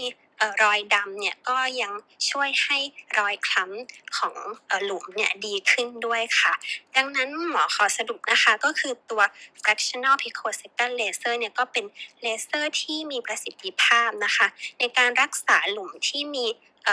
ที่ตื้นๆนะคะ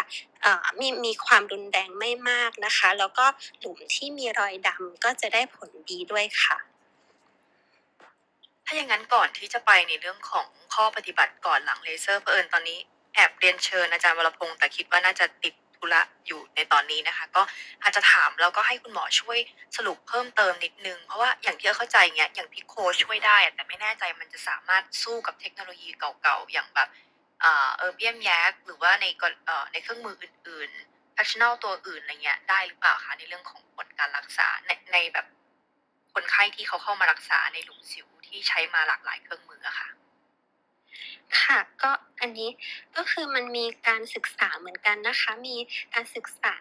เอ่อน่าจะเป็นที่รามานะคะ โดยเขาเปรียบเทียบระหว่างการใช้เครื่องเอ่อ fractional pico กับการทำเป็นกลุ่ม fractional เอ่อแบบที่ไม่มีแผลนะคะ ก็คือตัว erbium glass นะคะ ก็คือมีการเปรียบเทียบกันว่า แบบไหนเนี่ยจะดีกว่ากันในการรักษาหลุมสิวนะคะ ก็พบว่าตัว fractional เอ่อ erbium glass แล้วก็ตัว fractional pico เนี่ยการรักษาหลุมสิวเนี่ยก็คือได้ผลไม่แตกต่างกัน เลยแล้วก็ตัวรอยคล้ำหลังเลเซอร์ก็ไม่ต่างกันค่ะ ข้อที่แตกต่างกันเล็กน้อยนะคะ ก็คือออตัว fractional pico เนี่ยจะเจ็บน้อยกว่าตัว fractional erbium glass นะคะค่ะ ขอบคุณมากเลยค่ะ เดี๋ยวก่อนที่อ่าจะไปในเรื่องของข้อปฏิบัติขอแอบขอให้เสริมนิดนึงเชิญค่ะ ค่ะ คือโดยส่วนตัวที่ใช้ตัวพิโคนะคะ อันหนึงที่ชอบผลของพิโค1064 ด้วยด้วยความยาวคลื่น 1064เนี่ยค่ะมันจะได้เรื่องของสีแดงด้วย คือมันไปจับเส้นเลือดด้วย เพราะฉะนั้นเวลาทำในคนไข้ที่หลุมสิวยังแดงๆอยู่เนี่ยค่ะ หลุมสิวที่แดงอะมันจะดีขึ้นด้วย อ่าเพราะฉะนั้นคือนอกจากช่วยหลุมสิวอะพวกรอยแดงของสิวเนี่ยก็จะดีขึ้นด้วยค่ะ อ่า คุณหมอวรพงศ์มาพอดีเลย เดี๋ยวให้เอ่อแอบมาเล่าถึงเรื่องงานวิจัยแล้วก็ในเรื่องของ อ่า สวัสดีค่ะคุณหมอ ครับครับครับสวัสดีครับ จะจะแอบอ่าถามเรื่องพิโค second laser หน่อยค่ะ ในฐานะที่คุณหมอก็ใช้รักษาหลุมสิวมามาเยอะว่าผลเป็นยังไงบ้างค่ะ เชิญค่ะ คือคือต้องเข้าก่อนต้องเข้าใจนะครับว่า fractional picosecond laser เนี่ยมันมีหลายแบรนด์มากในในประเทศไทย เท่าที่ส่วนตัวผมเนี่ยมีโอกาสได้ใช้ picosecond laser ประมาณสามแบรนด์ที่ได้ใช้มาในระยะเวลาเกินหนึ่งปีนะครับ ต้องบอกครับว่าอ่าแบรนด์แบรนด์ที่ได้ผลดีเนี่ยน่าจะเป็นกลุ่ม fractional 1064 มากกว่า fractional 755 นะครับ แต่กลุ่ม picosecond laser 755 เนี่ย ข้อดีของมันคือมันดีเรื่องสีผิว แต่ในการที่จะกระตุ้นให้เกิดการสร้างคอลลาเจนทำให้ริ้วรอยดีขึ้น หรือหลุมตื้นขึ้นเนี่ย น้อยกว่ากลุ่ม fractional pico ที่ที่1064ถ้าพูดง่ายๆ คือแบรนด์ที่เป็น755แบรนด์ท้องตลาดที่เรารู้จักกันดีคือ Pico Sure แต่ถ้าแบรนด์ 1064 ในท้องตลาดที่เรารู้จักกันอย่างเช่น Enlighten หรือ Pico Discovery นะครับซึ่งเมื่อกี้ผมสรุปไปว่า ถ้าเป็นหลุมสิวเนี่ย fractional 1064 น่าจะได้ผลดีกว่า fractional 755 คราวนี้ในตัว fractional 1064 เองเนี่ย มันก็มีหลายแบรนด์อย่างเช่น Pico Way Pico อ่า Pico Way Enlighten แล้วก็ Pico Discovery ตัวผมเองเนี่ย เคยใช้ Pico Way น้อยมากในระยะสั้นมากไม่เกินหนึ่งสัปดาห์ ซึ่งซึ่งในระยะหนึ่งสัปดาห์ที่ผมเคยใช้ผมรู้สึกว่าเมื่ออันนี้คือเมื่อสามปีก่อนนะครับ รู้สึกว่าพลังงานมันไม่สูงพอ แต่แต่ตัวที่พลังงานสูงสองตัวที่ผมคิดว่าได้ผลดีสำหรับแผลหลุมคือ Enlighten กับอ่า Pico Discovery ซึ่งทั้งสองแบรนด์เนี้ยได้ผลค่อนข้างดีสำหรับแผลหลุมสิว กับริ้วรอยนะครับ แต่แต่ต้องบอกอย่างนี้ครับที่ภาษาอังกฤษเรียกว่า no pain no gain หรือภาษาไทยเรียกว่าอยากสวยต้องทนเนี้ยคงจะต้อง apply สำหรับแผลหลุมสิวคือ คือการใช้ picosecond เลเซอร์ให้ได้ผลการรักษาที่ทำให้หลุมตื้นขึ้นต่อครั้งดีเนี้ยต้องใช้ใน ช่วงที่พลังงานค่อนข้างสูง และคนไข้อาจจะมีจุดเลือดออกอซึ่งส่วนใหญ่กดไว้มันก็หยุดภายใน 10-15 นาที แล้วก็แดงอยู่ประมาณออย่างน้อยเนี่ยสามสี่วันถึงหนึ่งอาทิตย์ก็ได้ถ้าเราใช้พลังงานสูงมาก พวกนี้เนี่ยจะทำให้ผลการรักษาดี แต่ข้อควรระวังคือท่านใดที่ผิวคล้ำเนี่ยเราก็ไม่สามารถใช้พลังงานสูงเกินไปได้ ไม่งั้นอาจจะเป็นรอยคล้ำชั่วคราวตามมาได้ แต่ถ้าให้ผมเปรียบเทียบนะครับ อ่า fractional picosecond laser สำหรับหลุมสิวเนี่ยผมว่าดีกว่ากลุ่มที่เรียกว่า fractional laser ที่ไม่มีแผลยกตัวอย่างเช่น Fraxel ผมว่าผลดีกว่าแน่นอน แต่ผลการรักษาเนี่ยยังอาจจะไม่เท่า fractional RF แต่ความเจ็บน้อยกว่านะครับ แล้วก็ผมว่าดาวไทม์น้อยกว่า แถมยังได้ได้ ข้อดีอีกสองอันที่เมื่อกี้คุณหมอออนอาจจะบอกไปแล้วคือ ถ้าแผลหลุมที่มีที่มีความแดงอยู่ด้วย หรือแผลหลุมที่มีรอยคล้ำอยู่ด้วยเนี่ย มันจะทำให้รอยแดงหรือรอยคล้ำเนี้ยจางลงได้ได้ด้วยในคราวเดียวกันที่รักษานะครับ ขอขอเพิ่มเติมขอบพระคุณมากเลยค่ะ เดี๋ยวยังไงอาจอาจจะเชิญอาจารย์ลงไปพักก่อนแล้วเดี๋ยวเชิญขึ้นมาใหม่นะคะ ครับ ขอบคุณครับ ขอบคุณค่ะ ทีนี้อยากจะให้นะคะ คุณหมอทั้งสามคนสรุปอีกทีในเรื่องของ Gold Standard การทำเลเซอร์กรอผิวเพื่อหลุมสิวเนี่ย อย่าง Ice Pick อะจริง ๆ ควรจะต้องใช้ชนิดไหนบ้าง เพราะตะกี้คนฟังเนี่ย นิดนึงแอบหลังไมค์มาบอกว่าเหมือน lecture lecture วิชาการนะคะ ก็อยากจะให้สรุปในเรื่องของเครื่องมืออีกทีหนึ่งว่าเขานิยมใช้อะไรกันในการจัดการกับหลุมสิวแต่ละอย่างเพราะเท่าที่เอิ๊กฟังมาเอิ๊กรู้สึกว่าวิธีเดียวอาจจะไม่ได้ผล เต็มร้อยเราอาจจะมีการใช้ควบคู่กับวิธีอื่น ๆ ร่วมๆกันไปค่ะ เดี๋ยวเชิญคุณหมอออนก่อนได้เลยค่ะในส่วนของหมอนะคะ ก็เดี๋ยวสรุปตัวของ Ice Pick ให้นะคะ ตัว Ice Pick สกาเนี่ยจริงๆ เราก็ใช้เลเซอร์ในการรักษาด้วย แต่อย่างที่บอกว่าการตอบสนองกับเลเซอร์มันจะไม่ดีมากเพราะฉะนั้นเพราะฉะนั้นเนี่ยเราก็จะใช้วิธีการแต้มกรด TCA ร่วมด้วยนะคะ หรือถ้าหลุมไหนเนี่ยมันดูแบบ ค่อนข้างลึกมากๆ อีกอันที่ได้ผลดีนะคะ ก็คือการตัดหลุมนั้นไปเลย แล้วก็เย็บใหม่ ให้มันผิวมันสนิทชิดกันนะคะแล้วก็ค่อยไปกรอผิวด้วยเลเซอร์ค่ะ ตัวที่ได้ผลดีนะคะของ Ice Peak สรุปก็คือการแต้มกรด หรือไม่ก็ตัดแบบ punch excision ไปเลยค่ะ ขอบคุณมากเลยค่ะ ชัดเจนมากอาทีนี้มาถึง rolling scar ค่ะ หมอโบแล้วกันค่ะ เชิญค่ะ ค่ะสำหรับแผลแบบ rolling scar หรือแผลที่มีลักษณะขรุขระไม่เรียบเหมือนเอเป็นคลื่นนะคะแผลลักษณะนี้ยน่ะจะใช้วิธีการรักษาด้วยเลเซอร์ หรือว่าการใช้คลื่นวิทยุแบบแบ่งส่วน fractional RF เป็นหลักนะคะ รวมทั้งแผลหลุมชนิดนี้ค่ะ อาจจะใช้ร่วมกับการตัดพังผืดใต้หลุม แล้วก็การฉีดฟิลเลอร์เพื่อให้เห็นผลลัพธ์ที่ชัดเจนมากขึ้น แล้วก็ไวขึ้นได้ค่ะ ทีนี้มาถึงอ่า box car ขอเป็นคุณหมอแตงแล้วกันค่ะ เชิญค่ะ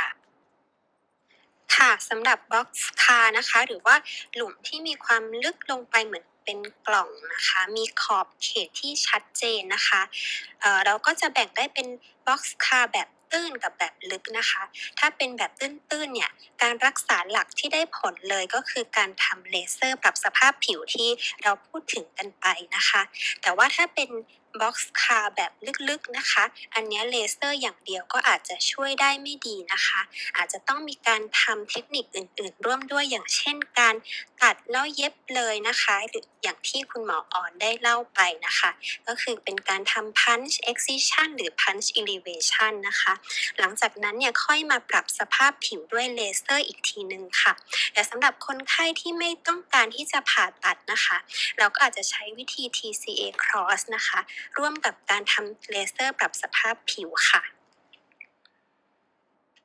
ขอบคุณมากเลยค่ะ ก็จริง ๆ ก็สรุปมานี่คือทุกคนก็ได้ไอเดียในเรื่องของตะกี้นี้ไปหมดแล้วว่า ถ้าเกิดหลุมสิวแบบไหนใช้ใช้อะไรนะคะ แล้วก็สำหรับใครที่อยากได้ความรู้เกี่ยวกับผิวหนังนะคะ ก็สามารถติดตามคุณหมอทุกท่านที่มีสัญลักษณ์ดาวเขียวได้ผ่านไบโอนะคะรวมถึง moderator คุณกระติบและเอิ๊กเวลาร่วมห้องเกี่ยวกับความสวยความงามด้วยก็จะได้ไม่พลาด รวมถึงมีโอกาสได้ถามสดกับคุณหมอทุกท่านเวลาคุณหมอตั้งห้องนะคะ แล้วก็ตอนนี้นะคะเอิ๊กอาจจะขอยกนะคะ หน้าที่ให้กับคุณกระติบนะคะ เป็นเป็นผู้ถามต่อไปนะคะ ขอเชิญคุณกระติบค่ะค่ะก็วันนี้นะคะกระติบจะมาพูดคุยเกี่ยวกับเอ่อหลังการรักษาค่ะคุณหมอ เวลาเราทำเลเซอร์มาเราจะต้องหลีกเลี่ยงอะไรเอ่อแบบไหนถึงจะดีกับสภาพผิวของเราที่สุดคะค่ะ ก็ใน การหลังทำเลเซอร์นะคะ หรือว่าโดยทั่วไปแล้วเนี่ยก็จะเป็นแบบมีแผลนะคะหลังจากทำเนี่ยเราแนะนำว่าในช่วงที่มีแผลเนี่ยค่ะให้เลี่ยงน้ำอย่างน้อย 24 ชั่วโมงนะคะ แล้วหลังจาก 24 ชั่วโมงไปเนี่ยสามารถที่จะล้างหน้าได้นะคะ โดยจะใช้น้ำเปล่าน้ำเกลือหรือว่าถ้าหน้ามันมากเนี่ยก็ให้ใช้สบู่แบบอ่อนๆนะคะล้างเบาๆวันละสองครั้งรวมทั้งหลังจากที่ทำความสะอาดแล้วเนี่ยค่ะ เราก็จะมียา ที่เป็นแบบขี้ผึ้งนะคะ ให้ไปทาแผลนะคะ เพื่อให้แผลเนี่ยสมานดีแล้วก็ไวขึ้น แนะนำว่าให้ทาบ่อยๆ วันละ 3-4 ครั้งได้ยิ่งดีค่ะ แล้วก็หลังทำนะคะ เนื่องจากว่ามีแผลเนี่ยมันมีโอกาสที่จะเกิดรอยดำหลังเลเซอร์ได้นะคะ แล้วก็แนะนำว่าควรจะหลบเลี่ยงกิจกรรมที่ต้องออกกลางแจ้งโดนแดดแรงๆนะคะ อย่างน้อย 2 สัปดาห์ค่ะ รวมทั้งใส่หมวกอ่ากางร่ม รือว่าทากันแดดเป็นประจำอย่างถูกวิธีค่ะ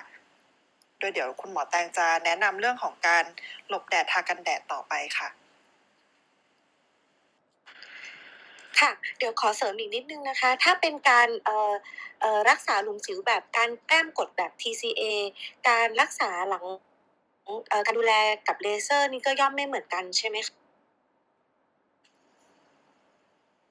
ค่ะ โดยทั่วไปเนี่ยหลังจาก แต้มกรดเนี่ยนะคะจะไม่ได้มีแผลถึงขนาดว่ามีน้ำเหลืองซึมอะค่ะ โดยทั่วไปเนี่ยมันจะเป็นแค่ผิวด้านบนเนี่ยขาวอยู่ อาจจะตกสะเก็ดชั่วคราวเนี่ยหลังแต้มกรดส่วนใหญ่เนี่ยสามารถล้างหน้าได้ตามปกติค่ะ แต่ว่าเวลามีสะหลังจากทับแต้มไปประมาณอาทิตย์หนึ่งเนี่ยอาจจะมีสะเก็ดหลุดได้นะคะ ก็แนะนำว่าออย่าไปแกะรบกวนการหายของแผลนะคะ ปล่อยให้ แผลเนี่ยสะเก็ดหลุดเองค่ะได้ค่ะขอบคุณคุณหมอมากเลยค่ะ ในส่วนเรื่องของกันแดดค่ะ มีเอ่อกันแดดมันก็มีเทคนิคการทาด้วยใช่ไหมคะ แล้วก็มีกันแดดแบบตั้งมากมายหลายชนิดคุณหมอแนะนำอะไรบ้างคะค่ะก็ก่อนอื่นนะคะก็ขอแนะนำก่อนนะคะว่าก่อนที่เราจะมาทำเลเซอร์นะคะ เราก็ควรจะหลบแดดแล้วก็ทากันแดดนะคะประมาณ 2 สัปดาห์หลังก่อนที่จะมาเลเซอร์นะคะ ในคนที่เหมือนไปออกแดดมาเยอะๆนะคะมีผิวแทนก่อนมาทำเลเซอร์เนี่ยมันจะเพิ่มความเสี่ยงให้เกิดรอยดำหลังเลเซอร์ได้ค่ะ รวมถึงหลังจากที่เราเลเซอร์ไปแล้วเนี่ยเราก็ควรที่จะทาครีมกันแดดแล้วก็ป้องกันแสงแดดเหมือนกันนะคะ เราจะรู้ได้ยังไงว่าหลังเลเซอร์เนี่ยเราจะทาเริ่มทากันแดดเมื่อไหร่ดีนะคะ ก็มีงานวิจัยค่ะของอาจารย์ดังซิมาค่ะที่ทำที่ศิริราชนะคะ โดยมาดูว่าหลังจากที่เราเลเซอร์หลุมสิวนะคะ ไปแล้วเนี่ยเราควรทากันแดดทันทีเลยไหม หรือว่าเราควรที่จะรอให้แผลหายก่อน แล้วค่อยมาทากันแดดนะคะ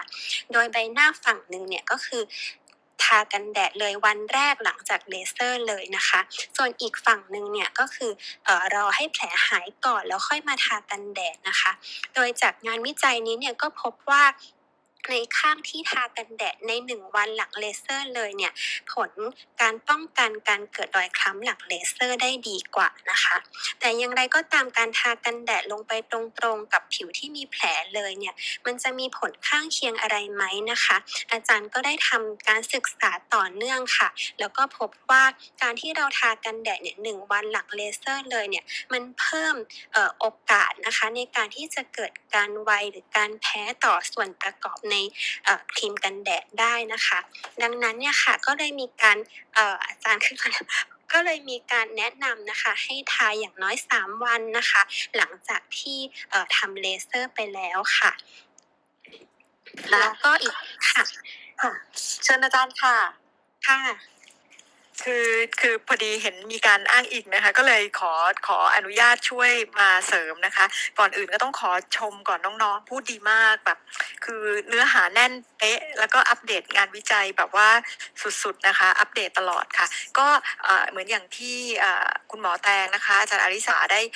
พูดไปอะจริง ๆ มันมีวิธีการหลาย ๆ วิธีที่จะป้องกันการเกิดรอยดำภายหลังการทำเลเซอร์นะคะหนึ่งในนั้นเนี่ยก็คือการใช้ครีมกันแดดโดยการเริ่มทาครีมกันแดดเร็วๆ แต่ก่อนในอดีตเนี่ยเราเคยที่จะบอกคนไข้ว่าหลังจาก ทำเลเซอร์ชนิดที่มีแผลแล้วเนี่ยให้อย่าเพิ่งทาอะไรนะทาวัสลีนไปก่อนอย่าเพิ่งทากันแดดไปอย่างน้อย 7 วันจนกว่าแผลจะหายนะคะ แต่ที่ศิริราชเนี่ยเราก็ได้ทำวิจัยแล้วเทียบเปรียบเทียบแล้วว่าสามารถทาครีมกันแดดได้เลยตั้งแต่วันแรกๆนะคะ ในกรณีที่คนไข้ไม่มีประวัติเรื่องการแพ้ครีมกันแดด แต่ถ้าเกิดมีประวัติเราอาจจะ delay ไปสักนิดนึงในการที่จะใช้ในประมาณ day ที่ 2 หรือ3นะคะก็จะสามารถป้องกันการเกิดรอยดำได้ นอกเหนือจากเรื่องนี้แล้วเนี่ยเรายังมีงานวิจัยอีกอันหนึ่งเหมือนกันที่ใช้เรียกว่ามีการทายาสเตียรอยนะคะ ซึ่งอันนี้ไม่ได้แนะนำให้คนไข้เอาไปทาเอง แต่ต้องผ่านการพิจารณาจากแพทย์ก่อน ว่าสามารถที่จะใช้ได้แล้วเราก็มักจะใช้ป้องกันในคนที่มีประวัติเคยมีรอยดำมาก่อน ก็จะทายาสเตียรอยเนี่ยประมาณสัก2อสวันหลังจากที่เพิ่งทำเลเซอร์ อันนี้ก็จะช่วยป้องกันการเกิดการดำได้เช่นเดียวกันค่ะ ก็อันนี้ก็สำหรับเป็นเรียกว่าเป็นทริป เป็นทริคนะคะสำหรับคุณหมอเอ่อทั้งหลายที่อาจจะเอามาพิจารณาด้วยค่ะ ขอบคุณค่ะ ขอบคุณอาจารย์มากเลยค่ะแต่ขอบคุณอาจารย์มากเลยค่ะถามเพิ่มเติมนิดนึงได้ไหมคะเผื่อคนที่กำลังสงสัยว่า แล้วกันแดดที่เหมาะกับคนที่ทำหลังเลเซอร์เนี่ย จะต้องเลือกกันแดดชนิดไหนแบบไหน เพราะว่าเออล่าสุดเนี่ยเออก็ทากันแดดออกใหม่เขาบอกว่าเอ่ออ่อนโยนแล้วก็กันน้ำทาไปก็แอบแสบวาบเหมือนกันอะไรเงี้ยค่ะ เชิญคุณหมอรังสิมาค่ะ คืออย่างนี้ค่ะพี่ขออนุญาตไม่ไม่ไม่เมนชั่นแบรนด์สเปซิฟิกแล้วกันนะคะ แต่ว่าในงานวิจัยที่ทำที่สิริราชอะค่ะ เราใช้ครีมกันแดดที่มีส่วนผสมของสารต้านการอักเสบด้วย ซึ่งขอบคุณมากที่น้องเอิร์ธ ช่วย mention เรื่องนี้ที่เราทำวิจัยมาเนี่ยเราพบว่ามันไม่ใช่ครีมกันแดดทุกตัวที่สามารถที่จะทาลงบนผิวหลังเลเซอร์ได้ ก็ขอให้เทียบแบบนี้ว่า ถ้าสมมติว่าทาลงไปเสร็จปุ๊บทดลอง test ดูก่อนถ้าทาแล้วแสบอันนี้คิดว่าจะต้องหยุดแล้วก็อาจจะต้องเว้นรอจนกว่าแผลจะหายจริง ๆนะคะ แต่สำหรับแพทย์ท่านใดที่สนใจอยากรู้ว่าเป็นครีมตัวไหนคือจริง ๆ เราไม่อยากพูดถึงแบรนด์เป็นเพราะเราไม่ได้เหมือนกับว่ามีการจะมาโฆษณาว่าคุณควรจะต้องใช้ผลิตภัณฑ์แบรนด์นี้แบรนด์นี้แบรนด์นี้นะคะถ้าสำหรับเอ่อน้องๆที่เป็นคุณหมอที่สนใจที่ฟังอยู่ตอนนี้ก็สามารถที่จะไปดู search ใน PubMed ได้นะคะ เพราะงานวิจัยอันนี้เนี่ยได้ตีพิมพ์ไปเมื่อหลายปีที่แล้วค่ะ ก็จะทราบแบรนด์เอ่ออย่างเฉพาะเจาะจงค่ะสำหรับท่านที่สนใจนะคะค่ะ ขอบพระคุณมากเลยค่ะ เชิญคุณกระติบต่อได้เลยค่ะแสดงว่าสารต้านการอักเสบในกันแดดนี่ถือว่าเป็นเรื่องสำคัญเหมือนกัน คือทางที่ดีถ้าเกิดเราทำเลเซอร์กับผู้เชี่ยวชาญแล้ว เราก็สามารถสอบถามกับคุณหมอได้โดยตรงเลยใช่ไหมคะ ใช่ค่ะคุณกระติบก็ก็แต่แต่แต่อย่างนี้ค่ะ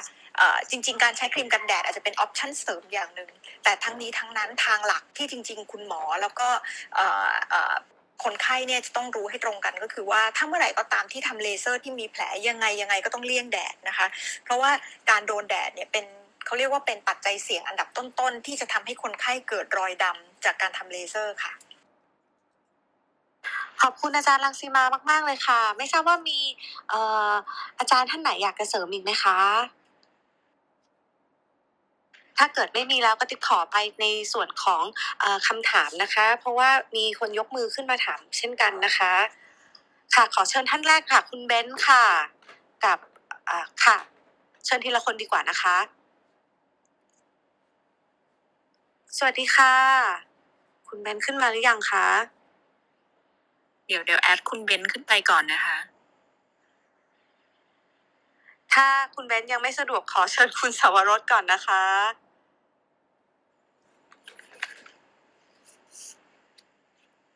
อืม นะคะ สวัสดีค่ะ คุณหมอ คือสวัสดีพอค่ะคือพอดีอยากทราบถึงการที่เราไปเลเลเซอร์สิวอุดตันนะคะ คือพอดีหนูเกิดหลุมสิวจากการเลเซอร์สิวอุดตัน คือหลุมแบบนี้ มันจะสามารถหายไปเองหรือว่าเราต้องรักษาต่อไปค่ะ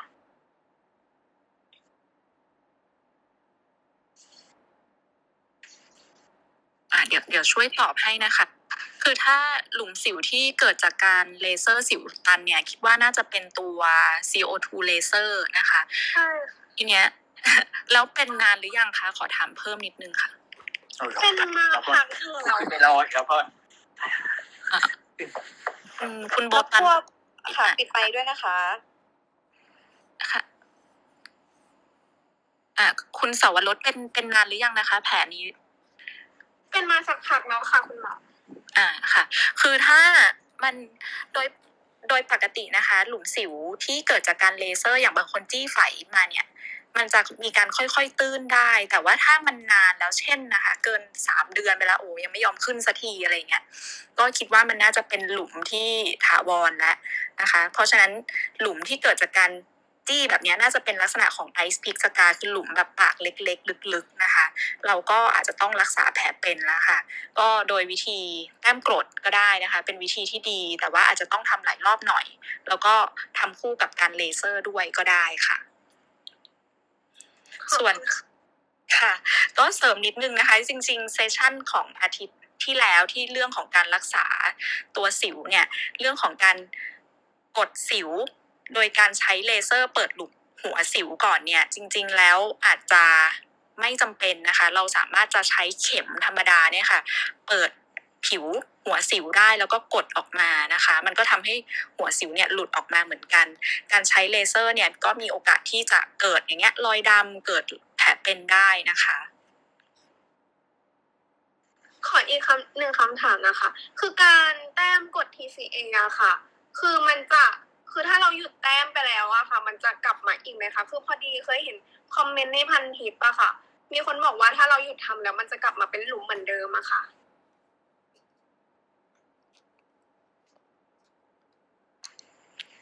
ออจริง ๆ แล้วว่ามันจะค่อยๆตื้นขึ้นมา แต่ว่าใช้เวลาหลายรอบนะคะ ทีเนี้ยด้วยความธรรมชาติของแผลเป็นนะคะอ่าเวลารักษาเนี่ยมันจะมีช่วงที่มันดูฟูขึ้น แล้วก็ยุบลงเราถึงต้องกลับมาแต้มซ้ำโดยส่วนตัวเนี่ย TCA เนี่ยอาจจะต้องทำหลายรอบคือมันเป็นการรักษาที่จะเรียกว่าเก่าแก่โบราณนิดนึงก็ใช่แต่มันก็ยังได้ผลที่ดีนะคะ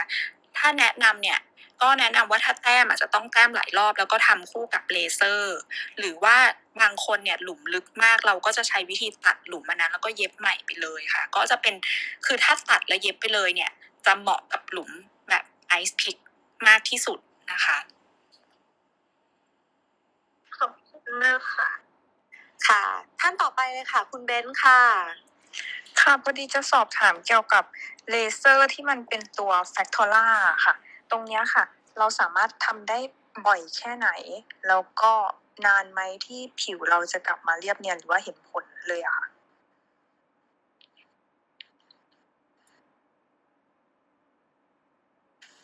ขออนุญาตตอบให้นะคะ ก็ตัว Fractora เนี่ยถ้าไปดูเป็นชื่อเครื่องในการใช้เทคโนโลยีในกลุ่มของ fractional RF ะค่ะ หรือการใช้คลื่นวิทยุแบบแบ่งส่วนนะคะ โดยทั่วไปเนี่ยเราจะทำ เดือนละครั้งค่ะ อย่างน้อย 3 ครั้งขึ้นไปค่ะ ในการรักษาพวกหลุมอะค่ะถึงจะเห็นผลที่ชัดเจนมากขึ้นค่ะ อย่างถ้าเกิดเราทำมาแล้วประมาณเอ่อสิบครั้งเนี้ยค่ะแล้วมันแบบแค่ตื้นขึ้นแต่มันยังไม่ได้แบบเรียบเนียนเหมือนเป็นหลุมที่ลึกอะค่ะ อย่างเงี้ยค่ะ เราควรจะต่อคอร์สทำต่อไหมหรือว่ามันสามารถดีขึ้นเรื่อยๆ ได้ หรือว่ามันได้แค่เนี้ยค่ะ โดยทั่วไปนะคะลักษณะของแผลหลุมสิวอะค่ะไม่ว่าจะเป็นลักษณะใดก็ตามเนี่ยค่ะ ยังไม่มีวิธีไหนที่สามารถรักษาให้หายขาด จนถึงขนาดร้อยเปอร์เซ็นให้เหมือนกับผิวที่ไม่เคยมีแผลเป็นมาก่อนนะคะ โดยทั่วไปเนี่ยในช่วงแรกที่รักษาด้วยเลเซอร์ หรือว่าการใช้คลื่นวิทยุแบบแบ่งส่วนเนี่ยจะได้ผลที่มีประสิทธิภาพค่อนข้างเร็วในช่วงอย่างเช่น ประมาณ 5 ครั้งแรกค่ะ หลังจากนั้นพอทำไปครั้งหลังๆเนี่ยถามว่าดีขึ้นไหมดีขึ้นค่ะ แต่ว่าอาจจะในเปอร์เซ็นต์ที่ช้าลงหรือว่าเห็นผลช้าลงแต่ว่าเชื่อว่า หลังจากทำไปในแต่ละครั้งเนี่ยก็จะค่อยๆดีขึ้น แต่อาจจะไม่สามารถทำให้กลับมาเป็นผิวลักษณะเดิมเหมือนตอนก่อนที่ไม่มีแผลเป็นนะคะถามว่าถ้าจะทำต่อแล้วจะดีขึ้นไหมก็เคยเจอบางคนเนี่ยก็ทำไปถึง 20 ครั้ง 30 ครั้งก็มีนะคะ ถามว่าดีขึ้นไหมก็ก็ดีดีขึ้น แต่อาจจะไม่ชัดเหมือนกับช่วงที่เราทำแรก ๆ ค่ะ แต่ว่าก็ดีขึ้นกว่าไม่ทำค่ะ ขอขออนุญาตช่วยเสริมอาจารย์นัทมนต์นิดนึงค่ะ คือปกติเนี่ยเราก็มีงานวิจัยที่เราเจอแบบนี้นะคะว่าสมมุติว่าเราทำเลเซอร์กรอผิวเป็นส่วนๆหรือแม้แต่เป็นคลื่นความถี่วิทยุกรอผิวเป็นส่วนๆไปเนี่ย แล้วแล้วเราหยุดสมมติเราทำไปสองสามครั้งแล้วหยุดเนี่ย เราเจอว่าถึงแม้ในช่วงที่เราหยุดแล้วเราไม่ได้ทำอะไรเลย ในช่วงนั้นเนี่ย ตัวหลุมสิวหรือว่าคอลลาเจนเนี่ยมันยังมีการสร้าง หรือว่ามีการกระตุ้นซ่อมแซมแผลหลุมอันนั้นเนี่ยต่อเนื่องไปอีก6เดือนอย่างน้อย6เดือน หลังจากที่เราหยุดการรักษาครั้งสุดท้าย แต่ก่อนหน้านี้เราเคยแนะนำคนไข้ว่า โอ้เราก็ควรจะต้อง ทำไปเรื่อยๆเรื่อยๆอะไรอย่างเงี้ยจนกว่าจะพอใจ แต่ตอนเนี้ยเราเรียนรู้แล้วว่าสมมติถึงแม้เราหยุดทำเนี่ยเราสามารถรอดูผลสูงสุดของการทำทั้งหมดนั้นเนี่ยไปได้อีกตั้ง 6 เดือน ดังนั้นเนี่ยสมมุติว่าถ้าคนไข้คนไหนเนี่ยอยากจะทดลองหยุดการรักษาพักเบรกสักช่วงหนึ่งก็แนะนำให้คนไข้ว่าสามารถหยุดรอ หรือว่าพักช่วงการรักษาได้อยู่ประมาณ 6 เดือน แล้วค่อยมาตัดสินใจว่าอ๋ออันนี้ได้ผลสูงสุดประมาณเท่านี้แล้วค่อยกลับมาว่าจะทำหรือไม่ทำใหม่ก็ยังได้อยู่ค่ะ อ่าอีกนิดนึงนะคะ ตรงนี้ค่ะทุกครั้งที่เราทำเนี่ยเราก็สามารถอ่าแต้ม TCA ไปด้วยได้ด้วยใช่ไหมคะ เพราะว่าทุกครั้งที่ทำเนี่ยมันรู้สึกว่าตัวกัดมันจะเห็นชัดขึ้นนะคะ หลังจากที่ทำแฟคทอร่าไปแล้วอะ อ่อขอตอบในเรื่อง TCA นะคะ ก็คือปกติเนี่ยเราต้องดูก่อนว่าหลุมเนี่ยมันเป็นชนิดที่เหมาะกับการแต้ม TCA หรือเปล่านะคะ ก็คืออย่างเช่นเป็นหลุมที่เป็นเหมือนไอซ์พิกนะคะ หลุมลึกๆลงไปที่เลเซอร์มันไปไม่ถึงอันนี้การแต้ม TCA ลงไปก่อนที่จะทำเลเซอร์เนี่ยมันก็จะช่วยให้การรักษาเนี่ยดีขึ้นได้หรือว่าหลุมที่เป็นเอ่อ boxcar ที่เป็นกล่องลงไปลึกๆอย่างเงี้ยค่ะการแต้ม TCA เนี่ยก็จะช่วยเอ่อเพิ่มประสิทธิภาพ เวลาที่ทำร่วมกับเลเซอร์ได้ค่ะ ขอบคุณมากค่ะคุณหมอค่ะขอบคุณคุณเบนซ์ค่ะ เชิญท่านต่อไปค่ะ คุณโบตันค่ะเอ่อสวัสดีค่ะขอโทษด้วยนะครับเมื่อกี้เอ่อพอดีจะสอบถามคุณหมอค่ะ พอดีได้ยินเกี่ยวกับตัวเครื่องที่รักษาหลุมสิวที่เป็น เอ่อไมโครนีเดล RF อะค่ะอยากรู้ว่ามันแตกต่างจากตัวที่เป็น RF อย่างตัวพวก e m a t i c อย่างเงี้ยยังไงไหมแล้วก็คือเหมือนจะวิธีการรักษาของไมโครนีเดล RF อะค่ะให้ใช้คู่กับคล้ายๆการฉายแสง LED อย่างเงี้ยค่ะ มันมันได้ผลดีไหมแล้วก็คำถามสุดท้ายเลยค่ะ เออมันจะมีแผลประเภทหนึ่งที่มีลักษณะที่ตุกส่วนตัวคิดว่ามันมีลักษณะเหมือนหลุมอะค่ะ ก็คือเหมือนคล้ายๆรอยแตกลาย อันนี้มันใช้เราสามารถใช้วิธีการรักษาเดียวกับหลุมสิวได้ไหมกับบริเวณบนตัวที่เป็นเหมือนประเภทรอยแตกลายค่ะ ขอบคุณค่ะ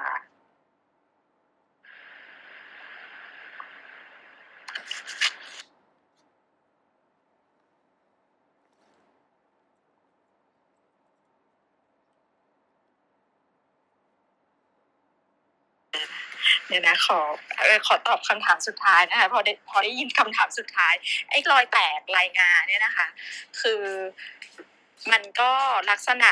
ผิวถ้าตัดออกมาดูเนี่ยมันจะเป็นคอลลาเจนที่มันหายไปคล้ายๆกับหลุมสิวเลย เพราะฉะนั้นเทคโนโลยีที่จะเอามารักษาเนี่ยมันก็ใช้เทคโนโลยีเดียวกันกับการรักษาหลุมสิวละค่ะ เพราะฉะนั้นก็ใช้ได้นะคะ ตัวที่เราพูดกันไป ทีนี้ขอคำถามแรกๆอีกทีอะเอ่อ ค่ะก็คือได้ยินวิธีการที่ใช้เครื่องมือที่เรียกว่าไมโครนีเดล RF อะค่ะอยากรู้ว่ามันแตกต่างจากตัว RF ที่เป็นแบบประเภท e m a t i c ไหม แล้วก็พอดีเอ่อที่ไปที่ไปพบอะค่ะเขาให้ใส่ให้ให้ใช้คู่กับการฉายแสง LED อย่างเงี้ย อยากรู้ว่ามันมันได้ผลได้ผลดีช่วยกันไหมจริงๆอะค่ะกับหลุมสิวขอบคุณค่ะ ตัวของไมโครนิดเดิล RF ถ้าถ้าเดามันคือจำชื่อแบรนด์ได้ไหมคะ คือแบรนด์อะไรนะคะ Morpheus คือได้ยินมาสองแบรนด์ค่ะกำลังตัดสินใจคือจะมีตัวที่ชื่อเป็นของ Lutronic อะค่ะ ชื่อ Infini แล้วก็อีกตัวหนึงจะชื่อเอ่อ EndyMed ค่ะอันนี้ไม่ไม่เคยได้ยิน อาจารย์รังสิมาช่วยตอบได้ไหมคะ ขอขอตอบในแง่ทฤษฎีนะคะ คือจริงๆแล้วเนี่ย radio frequency อะมันก็คือพลังงานความร้อนแบบหนึ่งที่ช่วยในการกระตุ้นคอลลาเจน คราวนี้กลุ่ม e matrix หรือกลุ่มอื่นๆเนี่ยกลุ่มกลุ่มพวกเนี้ยก็เลยต้องขอแบ่งเป็นกลุ่มมีเข็มกับกลุ่มไม่มีเข็มดีไหมคะกลุ่มที่ไม่มีเข็มเนี่ยมันคือการวางหัวไว้บนผิวหนัง โดยที่ไม่ได้มีอะไรที่มันทิ่มลงไปในผิวหนัง ดังนั้นเนี่ยการปล่อยพลังงานมันจะปล่อยพลังงานอยู่บนผิวเป็นหลักแล้ววิ่งลงมาข้างล่าง ดังนั้นเนี่ยการลงไปลึก ใต้ผิวในการปล่อยพลังงานเนี่ยจะลงได้ไม่ลึกเท่ากลุ่มที่มีเข็ม ลองนึกในลองนึกว่าสมมติว่าถ้าเป็นกลุ่มเครื่องที่เป็นไมโครนีโดหรือมีนีโดเนี่ยมันจะต้องปักเข็มลงไปก่อน แล้วการปล่อยพลังงานมันจะไปปล่อยอยู่ตรงปลายเข็ม ดังนั้นเนี่ยบนส่วนที่อยู่บนผิวหนังเนี่ยมันจะไม่มีพลังงานของ RF แต่มันจะวิ่งอยู่ตรงปลายเข็ม จิ้มลงไปเสร็จปุ๊บแล้วก็เกิดความร้อนที่อยู่ทางด้านล่าง ดังนั้นเนี่ยการบอกทาร์เก็ตของการรักษามันจะต่างกันนิดนึง ในกลุ่มที่เป็นกลุ่ม e matrix อย่างที่ว่าเนี่ยพลังงานมันก็จะเริ่มจากบนผิวไล่ลงมาสู่ด้านล่าง ในขณะที่ถ้าเป็นกลุ่มที่เป็นเข็มก็จะต้องดูว่าเข็มเนี่ยมันปล่อยพลังงานตรงไหน ถ้ามันเป็นฉนวนอยู่ทางด้านบนเนี่ยมันจะปล่อยอยู่แต่ด้านล่างเลย ซึ่งในความเป็นจริงแล้วเนี่ยทั้งสองกลุ่มเนี่ยรักษาหลุมสิวมีประสิทธิภาพที่ค่อนข้างใกล้เคียงกัน ขึ้นอยู่กับระดับความลึก แต่ว่าก็จะมีข้อแตกต่างกันในบางประการ อย่างเช่น กลุ่มที่เป็นเข็มบางทีพลังงานมันจะอยู่แต่เฉพาะด้านล่าง ไม่มาอยู่ด้านบนทำให้อัตราการเกิดรอยดำอาจจะต่ำกว่า ซึ่งอันนี้ก็ต้องขึ้นอยู่กับยี่ห้อแล้วก็แบรนด์ คิดว่าถามคุณหมอที่เป็นคนรักษาอาจจะได้ผลที่ชัดกว่านี้ เพราะว่านอกเหนือจากเป็นชื่อแบรนด์แล้วเนี่ยบางทีมันยังต้องขึ้นกับการตั้งค่าพลังงานของเครื่องแต่ละเครื่อง ให้เหมาะสมกับผิวของคนไข้เป็นคนๆไปด้วยค่ะ ค่ะค่ะคุณหมอแล้วแล้วตัวการฉายแสง LED อะค่ะ มันมีมันมีส่วนช่วยให้ให้แผลหลุมเรามันดีขึ้นหรือ หรือมันช่วย supportในการรักษาหลุมสิวไหมคะไม่ว่าเราจะทำเลเซอร์ตัวไหนคืออย่างนี้ค่ะ ปกติเนี่ยการฉายแสง LED เฉยๆอะไม่ได้ช่วยรักษาหลุมสิวเลย แต่การฉายแสง LED เนี่ยจะมีช่วยมีการช่วยในการทำให้รอยแดง หรือการอักเสบบางอย่างจาก ในขณะที่เราทำเลเซอร์ หรือว่าการใช้ทำอะไรก็ตามที่ทำให้เกิดแผลบนผิวดีขึ้นมากกว่า ไม่รู้อันนี้ตอบคำถามไหม คือถ้าฉายแสง LED เฉยๆ แล้วทำให้หลุมสิวตื้นขึ้นเนี่ยอันนี้ไม่ใช่ แต่ถ้าฉายแสง LED ภายหลังการทำเลเซอร์ หรือทำหัตถการอะไรก็ตามที่ทำให้เกิดแผลบนใบหน้า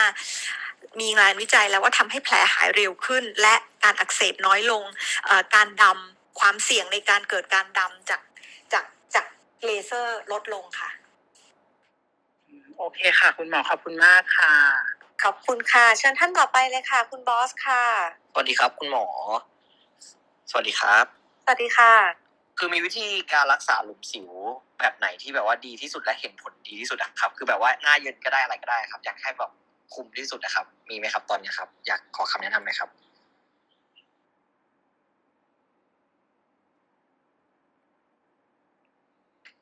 ค่ะจริงๆก็คืออย่างที่เราพูดกันไปนะคะก็คือก่อนอื่นเนี่ยหมอก็แนะนำให้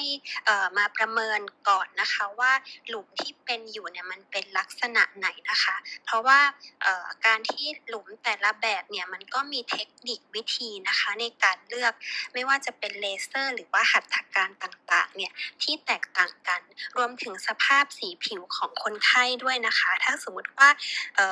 การที่ผิวสีเข้มอะค่ะเอ่อก็มีโอกาสที่ถ้าทำเลเซอร์ที่มีการกรอผิวแรงๆเนี่ยก็มีโอกาสที่จะเกิดรอยคล้ำหลังเลเซอร์ตามมาได้เยอะค่ะ ดังนั้นเนี่ยหมอก็แนะนำให้เข้ามาดูลักษณะของหลุมสิวก่อนค่ะว่า มีลักษณะไหนจะได้เลือกการรักษาให้ได้อย่างถูกต้องค่ะ โดยหลักนะคะถ้าจะเลือกให้เลือกเลเซอร์ที่คิดว่ามีประสิทธิภาพดีที่สุดเนี่ยก็คือ เลเซอร์ที่มีทั้ง 3 กลไกที่หมอหมอได้พูดไปก็คือมีทั้งสามารถที่จะกรอผิวได้นะคะทำให้มีการสร้างใหม่ของคอลลาเจนได้ทำให้คอลลาเจนมีการหดตัวได้ แต่ว่าการที่จะ มีครบทั้ง 3 อย่างเนี่ยมันบางทีมันก็แลกมาด้วยผิวคล้ำหลังเลเซอร์นะคะ ดังนั้นเนี่ยเราอาจจะต้องเลือกพิจารณาทั้งจากหลุมแล้วก็สภาพสีผิวด้วย ว่าจะเลือกอันไหนที่เราจะรับได้แล้วก็ผลของการเกิดรอยดำเนี่ยมันน้อยที่สุดค่ะขอบคุณอาจารย์มากเลยค่ะ คุณบอสมีคำถามเพิ่มเติมอะไรไหมคะ ไม่มีแล้วครับ ขอบคุณมากครับ คุณหมอ ได้ค่ะ ขอบคุณค่ะ ขอเชิญท่านต่อไปเลยค่ะ สวัสดีครับ เออคือผมอยากจะทราบว่าสำหรับพวก rolling scar ครับ ถ้าเกิดว่าตัดเรื่องของ adverse effect ออกไปอะครับ เออเรื่องประสิทธิภาพตัวไหนจะดีกว่ากันนะครับ เออมีพวก fractional RF เป็น microneedle ครับเป็นพวกแบบว่า factora เนี่ยครับ แล้วก็พวก fractional non abrasive แบบว่า fractional ambient gas อะครับ แล้วก็ตัว fractional picoseconds นะครับสามตัวเนี้ยครับ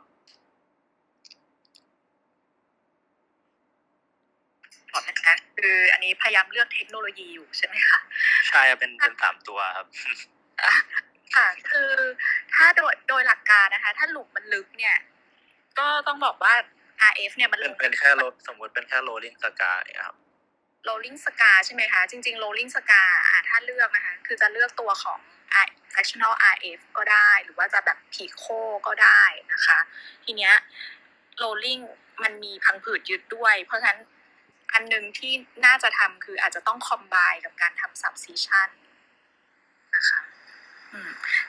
อีกอย่างหนึ่งที่จะเป็นตัวเลือกค่ะ ก็บอกว่า นอกจากราคาเนาะอีกอันที่ดูได้นะคะ ก็คือแผลว่าเราอะรับแผลแบบไหนได้ อาจจะขอคุณหมอเขาดูนิดนึงว่าอ่าแผลของแฟคทอร่าจะเป็นยังไง แผลของพีโคจะเป็นยังไงค่ะไม่ฟังอะได้ได้แป๊บนึงฮัลโหลจะจะถามคุณหมอว่าสมมติถ้าการฉีดหลุมอ่า PRP ไปที่หลุมสิวอย่างเงี้ยครับ แต่ละจุดอย่างเงี้ยครับ จะดีไหมครับทำให้ไม่เกิดหลุมเหมือนสปิกเกอร์เออเหมือนเหมือนฟิลเลอร์ด้วยครับ ไม่ไม่เกิด เป็นไม่เกิดเป็นก้อนเหมือนฟิลเลอร์อย่างเงี้ยครับ ดีกว่าไหมครับ แต่ฉีดทีแบบนั้นมาฉีดทุกสามอาทิตย์เงี้ยครับ เดี๋ยวสักครู่นะคะ เออเนื่องจากว่า เออขอตอบคำถามของคนที่มาก่อนหน้าก่อนนิดนึงนะคะ คุณ คุณปาและเอ่อต้องการใช่ไหมคะได้ได้ครับ ประมาณนี้ก็ได้ก็ได้ครับ ได้คำตอบ ได้คำตอบนะคะ ครับขอบคุณครับ ค่ะมีอะไรถามเพิ่มเติมไหมคะ โอเคค่ะ งั้นเดี๋ยวขอเชิญคุณต่อไปคุณเกอร์เกอร์ค่ะ สวัสดีครับ สวัสดีค่ะ ครับผมเอออยากจะสอบถามนิดนึงครับ พอดีผมอะเข้าไปอ่านตามพวกเว็บเพจแล้วเขาจะพูดเหมือนประมาณว่า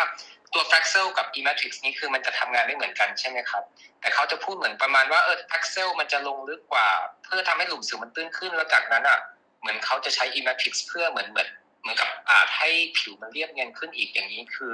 จริงหรือเปล่าครับ คือเราควรต้องทำควบคู่กันไปไหมหรือว่าเลือกอย่างใดอย่างหนึ่งไปเลยจะดีกว่าครับ คุณ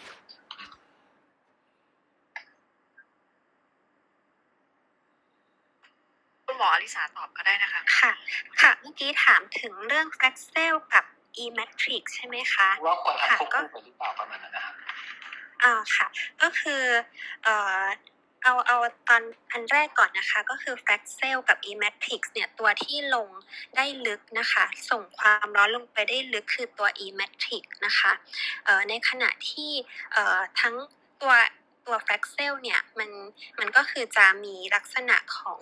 แผลที่ด้านบนน้อย เช่นเดียวกับตัว E-Matrix นะคะ ก็มีแผลที่ด้านบนน้อย การกรอผิวด้านบนเนี่ยก็จะน้อยเช่นกันนะคะ เพียงแต่ถ้าให้เลือกตัวที่ลงพลังงานลงได้ลึกกว่านะคะ ก็คือตัว e-matic เนี่ยจะลงได้ลึกกว่า แล้วก็โอกาสการเกิดรอยคล้ำหลังเลเซอร์เนี่ยตัว e-matic เนี่ยก็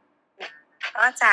เอ่อเจอได้น้อยกว่า เพราะฉะนั้นถ้าหลุมเนี่ยมีลักษณะที่ค่อนข้างรุนแรงอะค่ะ ก็คิดว่าเลือกเป็นตัวเอ่อ e-matic ก็น่าจะตอบโจทย์ในส่วนนี้อะค่ะ แต่ถ้าเกิดหลุมมันไม่ได้ลึกมากอะค่ะ ก็ยังยังสามารถทำเป็นตัว Fraxel ได้ค่ะอ๋อขอบคุณมากครับ แล้วแล้วขอถามอีกสักนิดนึงนะครับ พอดีเนื่องจากว่าพอมีเรื่องปัญหาหลุมสิวแล้วมันจะมีแบบเป็นคล้ายๆจุด ต่อมไขมันขึ้นมาด้วยอันนี้ไม่แน่ใจว่าพวกเลเซอร์พวกนี้มันสามารถช่วยได้ด้วยหรือไม่ครับหรือว่าต้องเป็นเลเซอร์ตัวอื่นที่จะช่วยได้ เป็นลักษณะเหมือนต่อมไขมันโตขึ้นหรือว่าเป็นเอ่อหลุมเป็นสิวอุดตันนะคะ มันคล้ายฮัลโหลคุณเกอร์เกอร์เสียงไม่ค่อยชัดเลยค่ะ เอาเอ่อไม่ทราบว่าอยู่ในห้องที่กล้องหรือเปล่าค่ะฮัลโหลฮัลโหลได้ยินไหมครับ ได้ยินค่ะ ครับผม คือมันคล้ายๆเหมือนกับ ถ้าเป็นหลุมสิวคล้ายๆแบบมันเป็นหลุมลงไปเนาะแต่อันนี้มันคล้ายๆแบบมันดูนปูดขึ้นมาคล้ายๆเป็นสิวอุดน่าจะคล้ายๆเป็นสิวอุดตันนะฮะแต่เคยไปหาหมอแล้วเขาบอกว่าเป็นต่อมไขมันใต้ผิวหนัง โตอะไรอย่างเงี้ยครับเคค่ะค่ะก็คือก่อนอื่นอาจจะต้องประเมินก่อนนะคะว่าไอเม็ดที่โตขึ้นเนี่ยมันเป็นต่อมไขมันโตหรือเปล่านะคะ เพราะว่าการรักษาก็จะแตกต่างกันนะคะ ถ้าเป็นต่อมไขมันโตเนี่ยเราจะใช้เครื่องมือที่เรียกว่าคาร์บอนไดออกไซด์เลเซอร์นะคะในการรักษาค่ะ แต่ว่าถ้าเป็นพวกสิวอุดตันเนี่ยเราสามารถใช้เป็นยาทาเอ่อที่ช่วยในการผลัดเซลล์ผิว หรือทำให้ผิวเนี่ยมีการผัดเปลี่ยนเร็วขึ้น ก็จะช่วยให้สิวอุดตันดีขึ้นได้ค่ะอืมก็คือว่าพวกอีเมทิกอันนี้ไม่น่าจะช่วยใช่ไหมต้องเป็น CO2 เป็นพวกมูลไปค่ะตัวหลักในการช่วยเรื่องต่อมไขมันโตก็จะเป็นเอ่อ CO2 laser ค่ะอืมครับผมแล้วขอคำถามสุดท้ายนะครับ ค่ะ ได้ค่ะครับเอ่อถ้าเป็นเหมือนกับว่าเรา skin routine เรามีพวก BHA กับ retinol อยู่แล้วด้วยอะครับ แต่ว่ามันค่อนข้างที่จะทำให้ผิวมันไวต่อแดดเนาะแล้วเลเซอร์ก็จะทำให้ผิวไวต่อแดดเหมือนกัน ก็เลยอยากทราบว่าถ้าช่วงที่แล้วอีเมจิกเหมือนมันต้องทำประมาณแบบสี่ถึงหกอาทิตย์ต่อครั้งเพราะว่าช่วงที่เราทำเนี่ยเราควรที่จะเว้นไปก่อนไหมหรือว่าเหมือนกับว่าทำเว้นไปสักหนึ่งอาทิตย์ก่อนทำเลเซอร์ แล้วก็อีกสักอาทิตย์หนึ่งหลังทำเลเซอร์แล้วค่อยไปใช้ต่อหรือควรจะเอามันเข้ามายังไงดีครับ ค่ะ คือปกติถ้าจะเลเซอร์หลุมหลุมสิวอะค่ะ ปกติเนี่ยหมอแนะนำให้เราทำการรักษาสิวให้ให้สิวเนี่ยหายก่อนแล้วค่อยทำการเลเซอร์ต่อค่ะ เพราะว่าถ้าเลเซอร์ในขณะที่ยังสิวยังเห่ออยู่เนี่ยมันก็มีโอกาสที่เอ่อหลังเลเซอร์ไปแล้วสิวจะเห่อเพิ่มขึ้นได้ค่ะ แต่ว่าอย่างตัว e-matrix ก็เป็นอีกเครื่องหนึ่งที่ถ้ามีสิวเล็กๆ น้อยๆขึ้นเนี่ยยังเป็นตัวที่ยังสามารถที่จะทำได้ เพราะว่ามันมีส่วนช่วยในการรักษาสิวด้วยค่ะ แต่หมอก็แนะนำว่าถ้าจะทำเนี่ยแล้วมียารักษาสิวอยู่เนี่ยหลังทำเลเซอร์เนี่ยก็ควรที่จะเว้นจากยารักษาสิวไปก่อนนะคะ จนกว่าแผลจะหายค่ะอืมก็คือว่าพวก BHA กับลิตินอลก็คืออย่าเพิ่งใช้ก่อนเนาะช่วงที่เราทำเลเซอร์ หรือแบบว่าใช่ถ้าเรารักค่ะษาแบบประใช่มาณค่ะสามครั้งติดกันก็คือหยุดไปเลยสักสามเดือนประมาณนั้น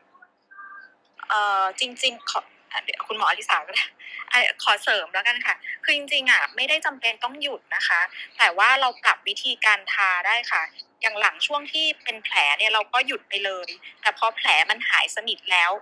สะเก็ดลอกหมดแล้วเนี่ยเราสามารถจะกลับมาใช้ได้ แต่ทีเนี้ยคุณเกอร์เกอร์บอกว่ามันมีการระคายเคือง อาจจะเป็นไปได้ว่าเราใช้เยอะเกินไป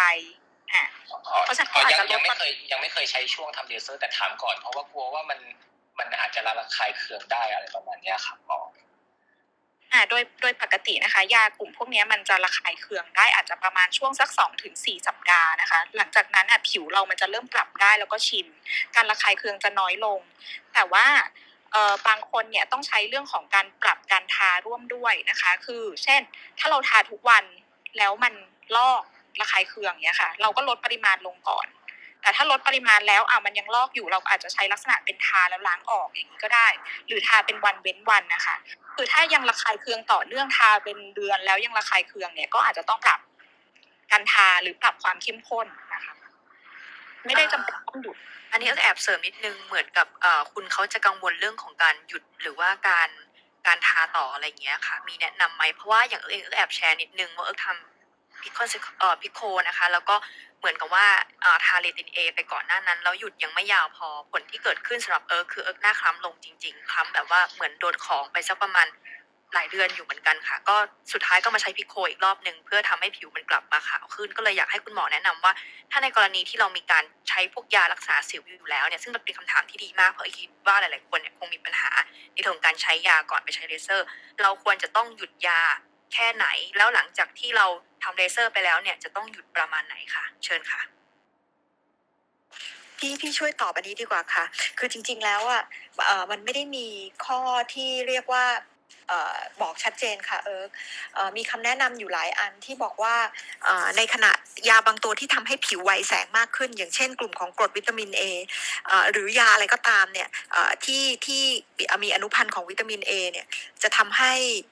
ผิวไวแสงมากขึ้น อาจจะจำเป็นที่จะต้องหยุดก่อนที่จะทำเลเซอร์ แต่ในความเป็นจริงจากประสบการณ์ของหมอที่ทำเลเซอร์ในหลาย ๆ คนเนี่ยบางครั้งเราก็คิดว่าไม่จำเป็นต้องหยุด แต่ในความเห็นส่วนตัวของพี่เนี่ยพี่คิดว่ามันขึ้นอยู่กับสภาพผิวของคนไข้ในขณะนั้น ยกตัวอย่างเช่นในกรณีที่ใช้กรดวิตามินเอต่อเนื่องเป็นเวลานาน คนไข้บางคนเนี่ยมันทำให้เกิดการระคายเคือง ซึ่งการระคายเคืองเนี่ยทำให้เหมือนกับผิวหน้าเนี่ยมันมีการอักเสบอยู่เดิมก่อนแล้ว เพราะฉะนั้นเนี่ยถึงแม้ไม่ทำเลเซอร์ คนบางคนเนี่ยก็จะเกิดรอยดำจากการอักเสบเองทำให้มันเกิดเป็นเงาดำๆได้ หลังจากที่คนที่มีผิวแห้งลอกอักเสบแล้วก็ตึงมากๆ ซึ่งพี่คิดว่าอันเนี้ยเป็นสิ่งที่เกิดขึ้นกับผิวของเอิร์กค่ะ ดังนั้นเนี่ยพี่คิดว่าเราควรจะต้องพิจารณาเป็นกรณีกรณีไป อย่างเช่น ในคนไข้ทั่วไปที่มีการอักเสบของผิวจากอะไรก็ตาม มาหาเราแล้วต้องการจะมาทำเลเซอร์ อันเนี้ยก็ควรจะต้องเว้นก่อน แล้วก็รอจนหายดี ซึ่งส่วนใหญ่พี่มักจะให้คนไข้รอรอประมาณหนึ่งเดือนค่ะ ขอบคุณมากค่ะ คุณเกอร์เกอร์ clear ไหมคะได้ครับ ขอบคุณมากครับไม่มีคำถามแล้วครับค่ะเดี๋ยวเชิญค่ะณขอบคุณค่ะขอบคุณครับ สวัสดีครับ สวัสดีอาจารย์สวัสดีค่ะรังสิมาด้วยนะครับ นี่ขออนุญาตแนะนำคุณหมอยุทธหน่อยนะ เป็นน้องที่น่ารักของพี่เลย แล้วเดี๋ยวคุณหมอยุทธเนี่ยจะต้องไปเป็นสปีกเกอร์ต่ออีกห้องหนึ่งด้วยนะ ถ้าพี่จำไม่ผิดใช่ไหมนี่ยังใช่อุตส่าห์อยู่รอเดี๋ยวพี่ขออนุญาตช่วยโปรโมทนิดนึงนะคะ ใครก็ถ้าอยากสนใจเรื่องเอ่อเอ่อถามตอบปัญหาเลเซอร์ หรือถามตอบปัญหาจุดกระเกิดอะไรก็ตามคุณหมอยุทธไปอีกห้องหนึ่งได้หลังจากนี้นะคะครับเมื่อกี้ช่วยเข้าโปรมาแล้โมทครับช่วยโปรโมทขอบคุณครับ อาจารย์รังสิมาครับ เพราะว่าเมื่อกี้นั่งคอยคอยคำถามก็คือจะถามเอ่อ คุณหมอนัทมน์นะครับ ว่าตัวฟิลเลอร์ที่คุณหมอบอกว่าใช้ใน rolling scar เนี่ยครับ คุณหมอมีตัวแนะนำไหมคะที่คุณหมอจากประสบการณ์คุณหมอว่าใช้ตัวไหนแล้ว work นะฮะอันที่สองคือใช้ใน visit เดียวกันเลยไหมกับการทำเลเซอร์นะครับ อันที่สามถ้าคุณหมอใช้เนี่ยมีเทคนิคอะไรบ้างไหมครับ ที่เทคนิคการฉีดเนี่ยของฟิลเลอร์ที่ใช้ในรักษาพวก rolling scar ครับ อ๋อค่ะ ขออนุญาตตอบคำถามแรกนะคะ ก็ส่วนใหญ่ยี่ห้อที่ใช้ในการฉีดฟิลเลอร์ เพื่อเติมเต็มหลุมสิวเนี่ยค่ะ ก็จะยี่ห้อไหนก็ได้แต่แนะนำว่าควรจะผ่านอย.แล้วก็เลือกเป็นแบบที่มีเนื้อแบบนิ่มค่ะ ส่วนคำถามที่สองนะคะ ถามว่าทำร่วมกับเลเซอร์เลยไหมโดยส่วนตัวเนี่ย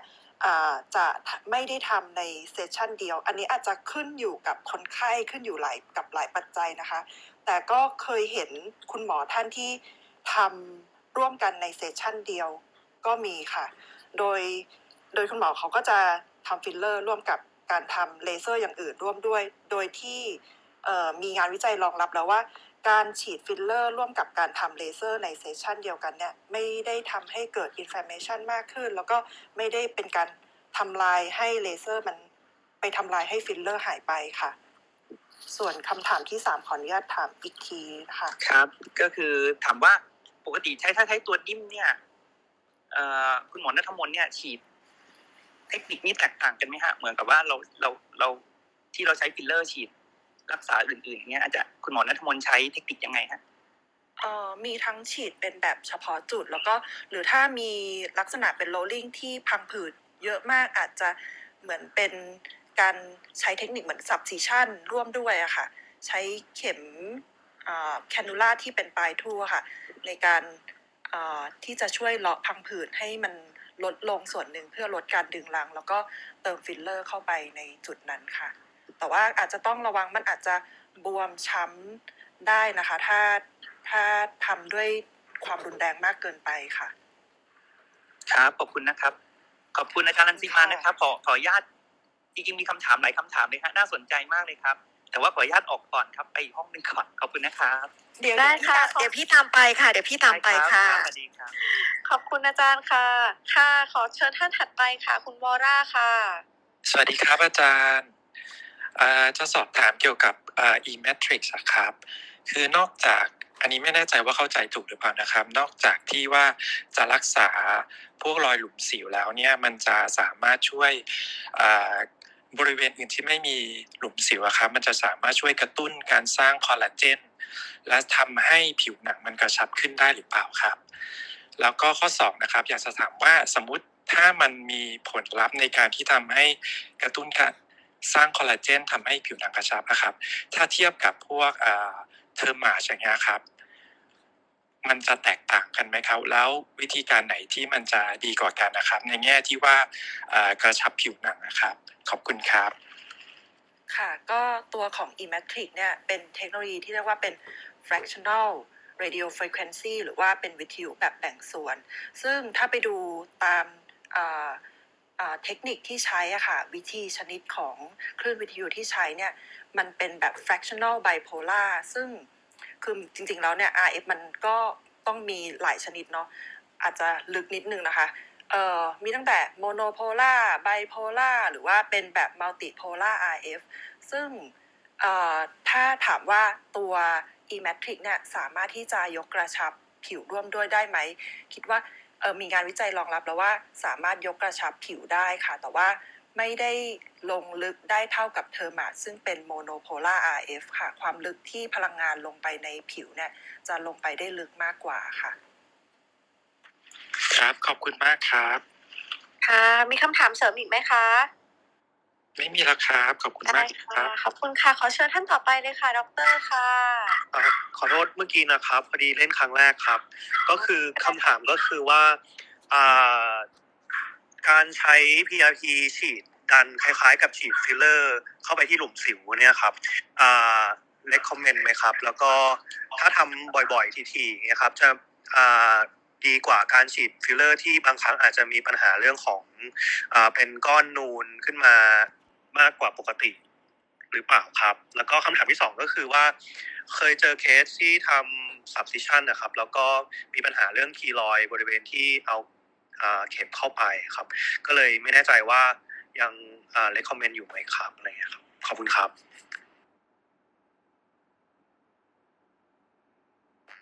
คำถามดีมากเลยค่ะ เดี๋ยวคุณหมอแดงไหมคะ อ๋อได้ค่ะ ก็คือเอ่อ PRP นะคะ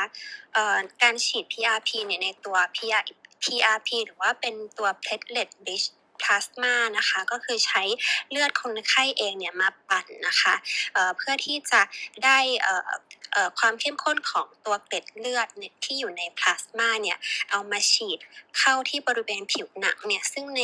ตัวเกล็ดเลือดนั้นก็จะมีพวก growth factor แล้วก็ไซโตไคน์ต่างๆนะคะเขาก็เชื่อว่ามันก็ช่วยในเรื่องของ ในเรื่องของการหายของแผลนะคะ แล้วก็มีการศึกษาเหมือนกันค่ะในในการที่เอาตัว PRP เนี่ยมาฉีดเข้าใต้ผิวหนัง หรือแม้แต่เอามาทาหลังจากที่เราทำเลเซอร์ไปแล้วค่ะ แต่พบว่า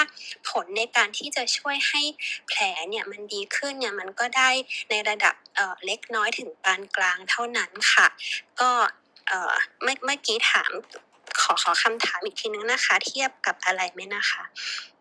เทียบกับฟิลเลอร์ที่ใช้ตัวฟิลเลอร์นิ่มนะครับจากประสบการณ์คือใช้เข็มคมฉีดเข้าบริเวณใต้ผิวหนังบริเวณที่เป็นหลุมเพื่อดันขึ้นมา แต่ว่าปัญหาก็คือบางทีในบางจุดนะครับที่ที่มันบางมากๆ มันจะ คลำแล้วรู้สึกว่ามันไม่สมูทเหมือนผิวทั่วไปครับ มันยังมีความเป็นก้อนอยู่แต่ว่าพอผ่านไปเดือนหนึ่งสองเดือน มันก็กระจายตัวดีหลุมสิวก็หายนะครับ แต่ปัญหาคือคนไข้จะมาคอมเพลนหลังจากฉีดไปสองอาทิตย์ว่า มันดูไม่ธรรมชาติเนี่ยครับ ค่ะหมอคิดว่ามันอาจจะเทียบกันได้ค่อนข้างยากนะคะ เนื่องจากตัว PRP นั้นมันไม่ได้เป็นการเหมือนไปดันหลุมขึ้นมาเหมือนกับเวลาที่เราใส่ฟิลเลอร์เข้าไป เพื่อที่จะเหมือน ดันหลุมดันก้นหลุมขึ้นมาหลังจากที่เราทำ subcision แล้วนะคะ เพราะฉะนั้นเนี่ยหมอคิดว่ามันอาจจะไม่สามารถที่จะเอามาเทียบกันกับวิธีนั้นได้นะคะ แล้วก็อีกอีกอย่างหนึ่งก็คือที่ถามว่าเวลาทำ subcision ใช่ไหมคะก็คือจะมีลักษณะเป็นแผลที่มากขึ้นใช่ไหมคะใช่ใช่ครับผม แล้วก็ปัญหาคือมีเกิดคีลอยด์จากการ subcision ก็เลยไม่แน่ใจอ่าว่าเรายังควรทำอยู่ไหมครับ เพราะว่าแต่ว่าก็ไม่ได้เกิดทุกเคสนะครับ แต่ว่ามันมีเคสที่เป็นก้อนคีลอยด์แบบชัดเจนที่แก้มเลยค่ะค่ะ เนื่องจากว่าการทำ subcision เนี่ยมันเป็นหัตถการที่ค่อนข้างจะเอ่อเกิดเกิดการ trauma ต่อผิวได้ค่อนข้างเยอะนะคะ เนื่องจากว่าเราสอดเข็มเข้าไปใต้ผิวหนัง แล้วก็พยายามจะตัด พังผืดนะคะของที่มันยึดตัวหลุมอยู่ เพราะฉะนั้นเนี่ยบางครั้งเนี่ยในการทำในหลุมสิวที่มันอยู่ติดติดกันนะคะแล้วเราทำเยอะๆเนี่ยมันบางครั้งมันทำให้หลุมมันเหมือนรวมมารวมกันกลายเป็นกลายเป็นหลุมใหญ่ได้ หรือถ้าเราทำไม่ดีเนี่ยคนไข้ก็มีโอกาสที่จะเกิดเป็นเหมือนกับ เป็นแผลเป็นนูนขึ้นมาได้เหมือนกันนะคะ เพราะฉะนั้นเนี่ยการทำ subcision เนี่ยก็คือจะต้องทำในคุณหมอที่มีความเชี่ยวชาญนะคะ เพราะว่ามันก็ค่อนข้างจะเป็นเทคนิคที่เราไม่แน่ใจว่าเราจะตัดไปโดนพังผืดนั้นจริงๆไหม แล้วก็เป็นเทคนิคที่อ่อาจจะหลังทำก็อาจจะมีการบวมช้ำของผิวหนังได้ค่ะ ขอขออนุญาตช่วยเสริมเรื่อง PRP นิดนึงค่ะ คือจริง ๆ แล้วต้องบอกงี้ด้วยว่า PRP เนี่ยยังไม่ใช่การรักษาของ PRP ที่เรียกว่าเป็นมาตรฐานแล้วก็ได้รับการยอมรับเนี่ยตอนนี้นะคะมีอยู่อันเดียวก็คือเพื่ออปลูกผมช่วยในการกระตุ้นให้ให้ให้ให้ผม เขาเรียกว่างอกเพิ่มขึ้นนะคะ การศึกษาสำหรับเกี่ยวกับอื่นๆเนี่ยยังอยู่ในการวิจัย แล้วก็เป็นอย่างที่คุณหมออลิสาได้ตอบไปเมื่อกี้ว่าผลยังอาจจะไม่ได้ดีนัก ผลการวิจัย PRP ที่ทำออกมาเกี่ยวกับหลุมสิวแล้วออกมาว่าได้ดีอะมักจะใช้เป็นเขาเรียกว่า combine treatment รวมกับการทำเลเซอร์อื่นๆ แล้วบอกว่าเออมันเหมือนกับมันมีการที่จะได้ผลดีขึ้น แต่ยังไงก็ตามนะคะ ก็ถึงแม้วันนี้หลักฐานมันยังไม่พอ แต่ก็ไม่ได้หมายความว่าในอนาคตมันอาจจะเกิดไม่ได้ภายในระยะเวลาไม่ไม่เกิน 2-3 เดือนนี้ที่ศรีราชเนี่ยกำลังจะมีงานวิจัยอันหนึงที่ใช้ PRP อย่างเดียว ในการที่จะมารักษาหลุมสิว ซึ่งอันเนี้ยถ้าตอบออกมาก็อาจจะเป็นคำตอบที่ช่วยบอกได้ว่า การรักษาหลุมสิวมันจะดีขึ้นหรือเปล่าค่ะ ส่วนเรื่อง subcision เห็นด้วยกับคุณหมออาริสาเลยค่ะว่าอันนี้คือในความเห็นส่วนตัวจริง ๆ ตัวเองเนี่ยไม่ได้ทำ subcision ในคนไข้หลุมสิวมานานมากแล้ว เพราะว่าผลมันจะค่อนข้างเหมือนกับว่า บางคนดีบางคนไม่ดี แล้วก็มีความเสี่ยงในเรื่องอื่น ๆ แล้วตอนนี้เราก็มีเครื่องมือหลาย ๆ อย่าง อย่างเครื่องเลเซอร์ที่ประสิทธิภาพค่อนข้างดีอยู่แล้วสำหรับคนไข้หลุมสิวค่ะ ขอบคุณอาจารย์มากครับ ค่ะมีคำถามเพิ่มเติมอะไรอีกไหมคะ ไม่มีแล้วครับ ขอบคุณมากครับได้ค่ะขอเชิญท่านต่อไปเลยค่ะ คุณสาวรักษ์ค่ะ สวัสดีค่ะ พอดีเอ่อส้มเป็นคนไข้ที่รักษาหลุมสิวนะคะ ทีเนี้ยผ่านประสบการณ์ก็คือเอ่อเคยทำเดอร์มาโรเลอร์มาแล้วครั้งหนึ่งเนาะไม่ใช่ครั้งหนึ่งค่ะ ก็คือสองครั้งแล้วก็มี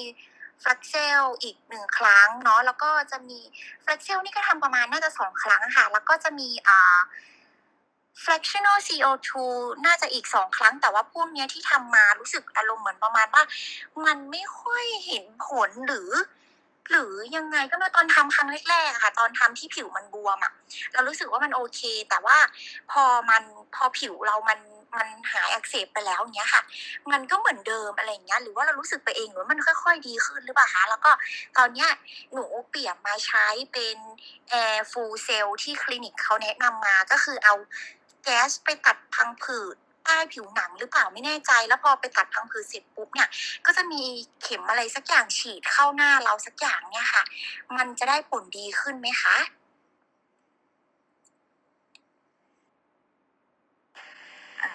อะเดี๋ยวขอตอบเรื่องการรักษาที่เหมือนเหมือนทำมาหลาย ๆ อย่างแล้วรู้สึก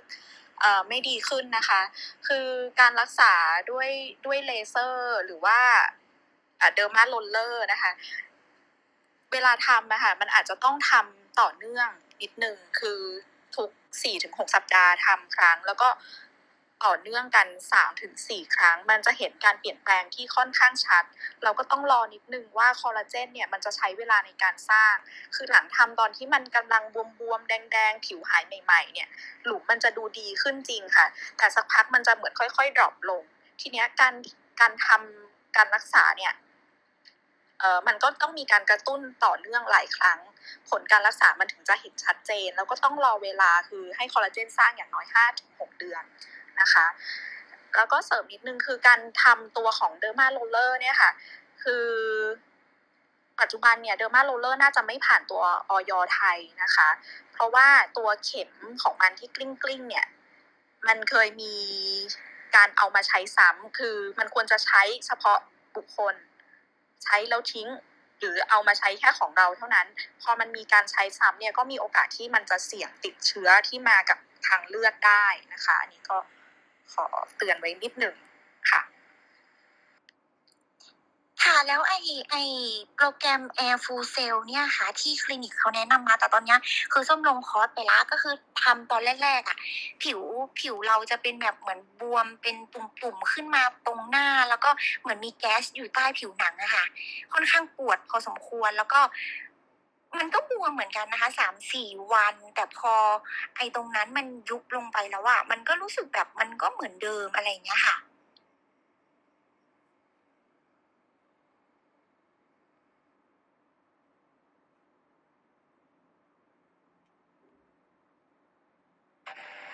เอ่อตัวของ Air f l u นี่ไม่แน่ใจว่าเวลาเขาทำเนี่ย มันจะมีฉีดผสมสารอะไรแล้วก็ยิงเข้าไปด้วยไหมคะ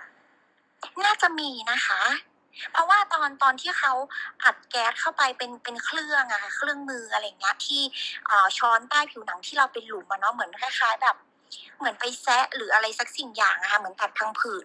เท่าที่รู้สึกนะคะ แล้วก็พอ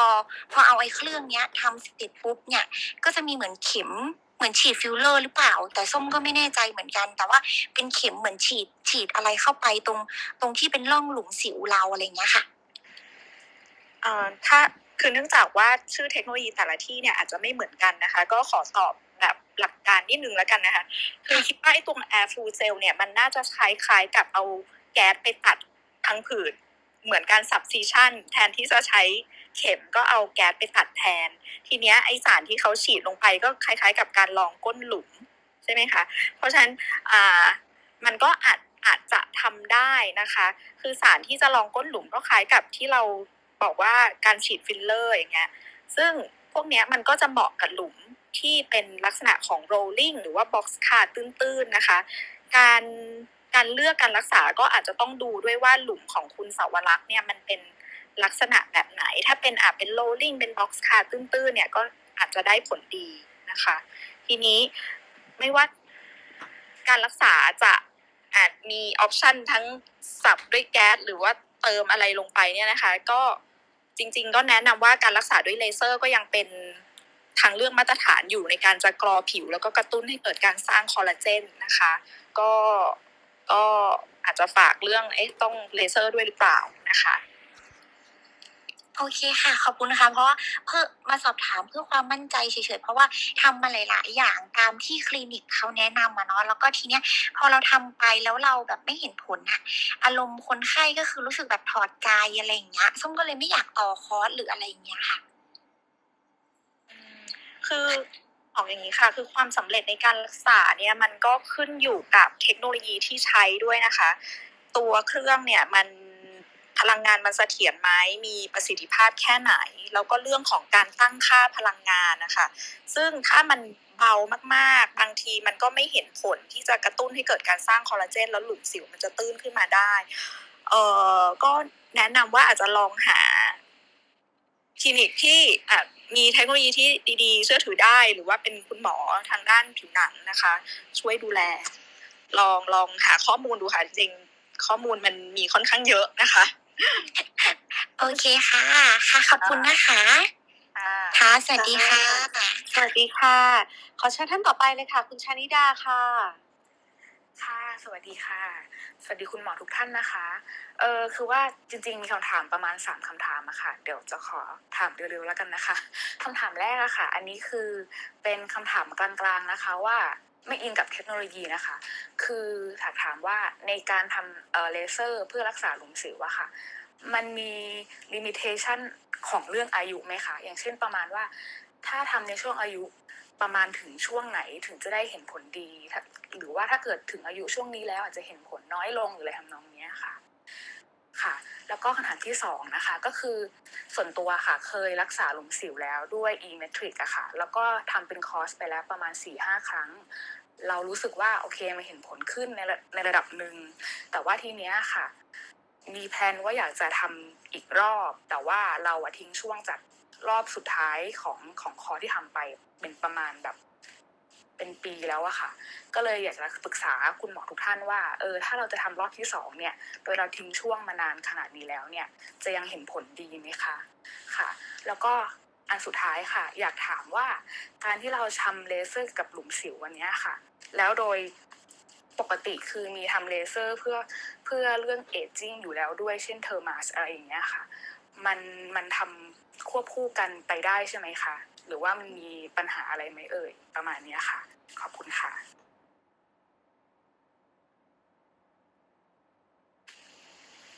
ก็ในเรื่องของการทำเลเซอร์เพื่อรักษาหลุมสิวนะคะ โดยทั่วไปแล้วเนี่ยเราก็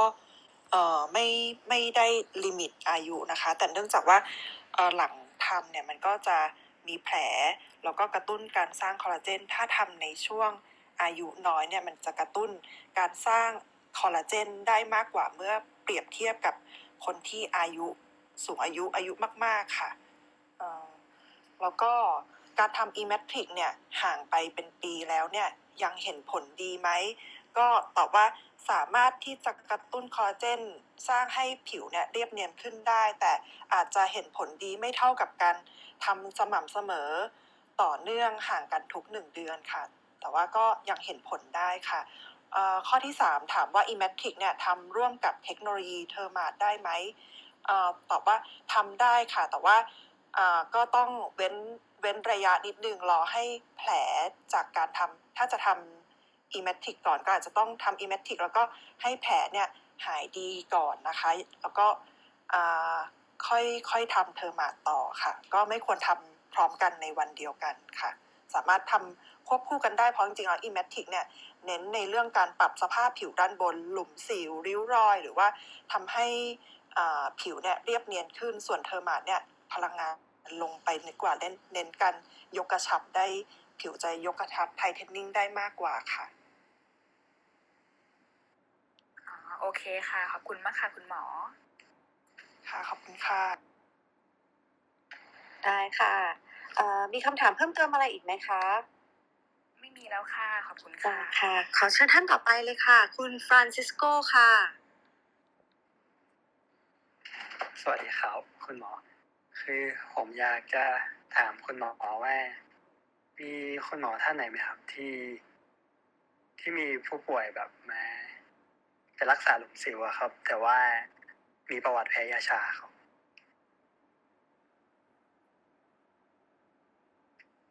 นี้ให้อาจารย์เพนดีไหมคะว่าถ้าเรามีประวัติแพ้ยาชาเราต้องจัดการยังไงบ้างคะเชิญค่ะสวัสดีค่ะ มีค่ะ เรามีคนไข้ที่มีประวัติแพ้ยาชา แต่ว่าจริง ๆ ส่วนใหญ่บางทีเนี่ย คนส่วนใหญ่มักจะไม่ได้แพ้สารที่ทำให้ชาค่ะ มักจะแพ้ส่วนประกอบอื่นของยาชาซะมากกว่า คราวนี้เนี่ยในท้องตลาดเนี่ยก็จะมียาชาอยู่หลายยี่ห้อ เรามักเจอว่าคนไข้อะถ้าแพ้บางทีแพ้แค่ยี่ห้อเดียว ดังนั้นเนี่ยในคลินิกหลาย ๆ คลินิกเนี่ยมักจะมียาชามากกว่าหนึ่งยี่ห้อขึ้นไป แล้วก็ถ้าคนไข้เนี่ยมีประวัติว่าแพ้ยาชาก่อน เราก็จะทำเทสที่ผิวหนังเพื่อทดสอบก่อน เราจะมีตัวอย่างของยาชาอาจจะ 2-3 ยี่ห้อ ปิดที่แขนของคนไข้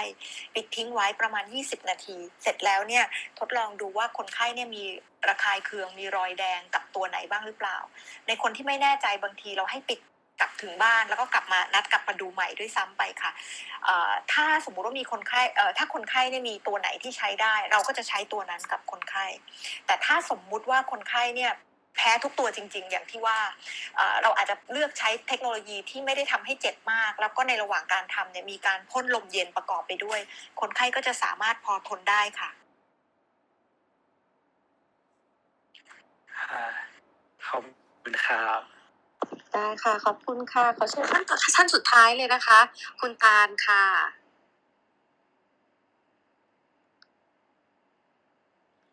ฮัลโหลค่ะ ค่ะพูดได้เลยค่ะได้ยินค่ะพอดีว่าเข้ามาฟังช่วงหลังๆ ไม่แน่ใจว่าคุณหมอได้ตอบในส่วนนี้ไปแล้วหรือยัง คือผิวเนี่ยมีปัญหาเรื่องหลุมสิวบริเวณหน้าแก้มค่ะ แต่ว่าในบริเวณนั้นเนี่ยมันมีรอยดำด้วยและอยากสอบถามว่ามันจำเป็นที่จะต้องเอ่อรักษาเรื่องรอยก่อน ให้มันร้อยเปอร์เซ็นก่อน แล้วค่อยไปทำพวก e m a t r i c ไหมคะ หรือว่าสามารถทำคู่กันไปได้ค่ะ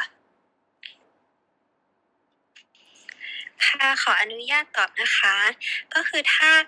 หลุมสิวนั้นนะคะเป็นลักษณะที่ไม่ได้ลึกมากนะคะ แล้วก็มีรอยดำร่วมด้วยร่วมด้วยนะคะ หมอก็แนะนำว่าเราอาจจะใช้เป็นเทคโนโลยีที่เป็นตัว fractional picosector laser นะคะ เนื่องจากมันก็ช่วยในหลุมสิวที่ไม่ลึกมาก แล้วก็สามารถช่วยในเรื่องของรอยดำของสิวได้ โดยที่สามารถที่จะช่วยไปพร้อมๆกัน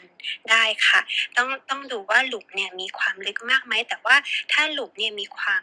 ลึกมากนะคะก็แนะนำว่าอาจจะใช้เป็นเทคโนโลยีอื่นได้อย่างเช่นตัว e-matrix ก็จะช่วยได้ดีขึ้นค่ะ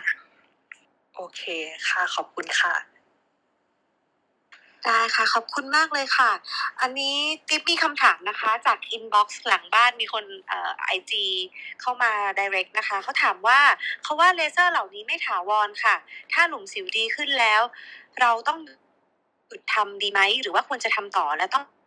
ทำต่อเนื่องขนาดไหน เช่น กี่เดือนครั้งค่ะ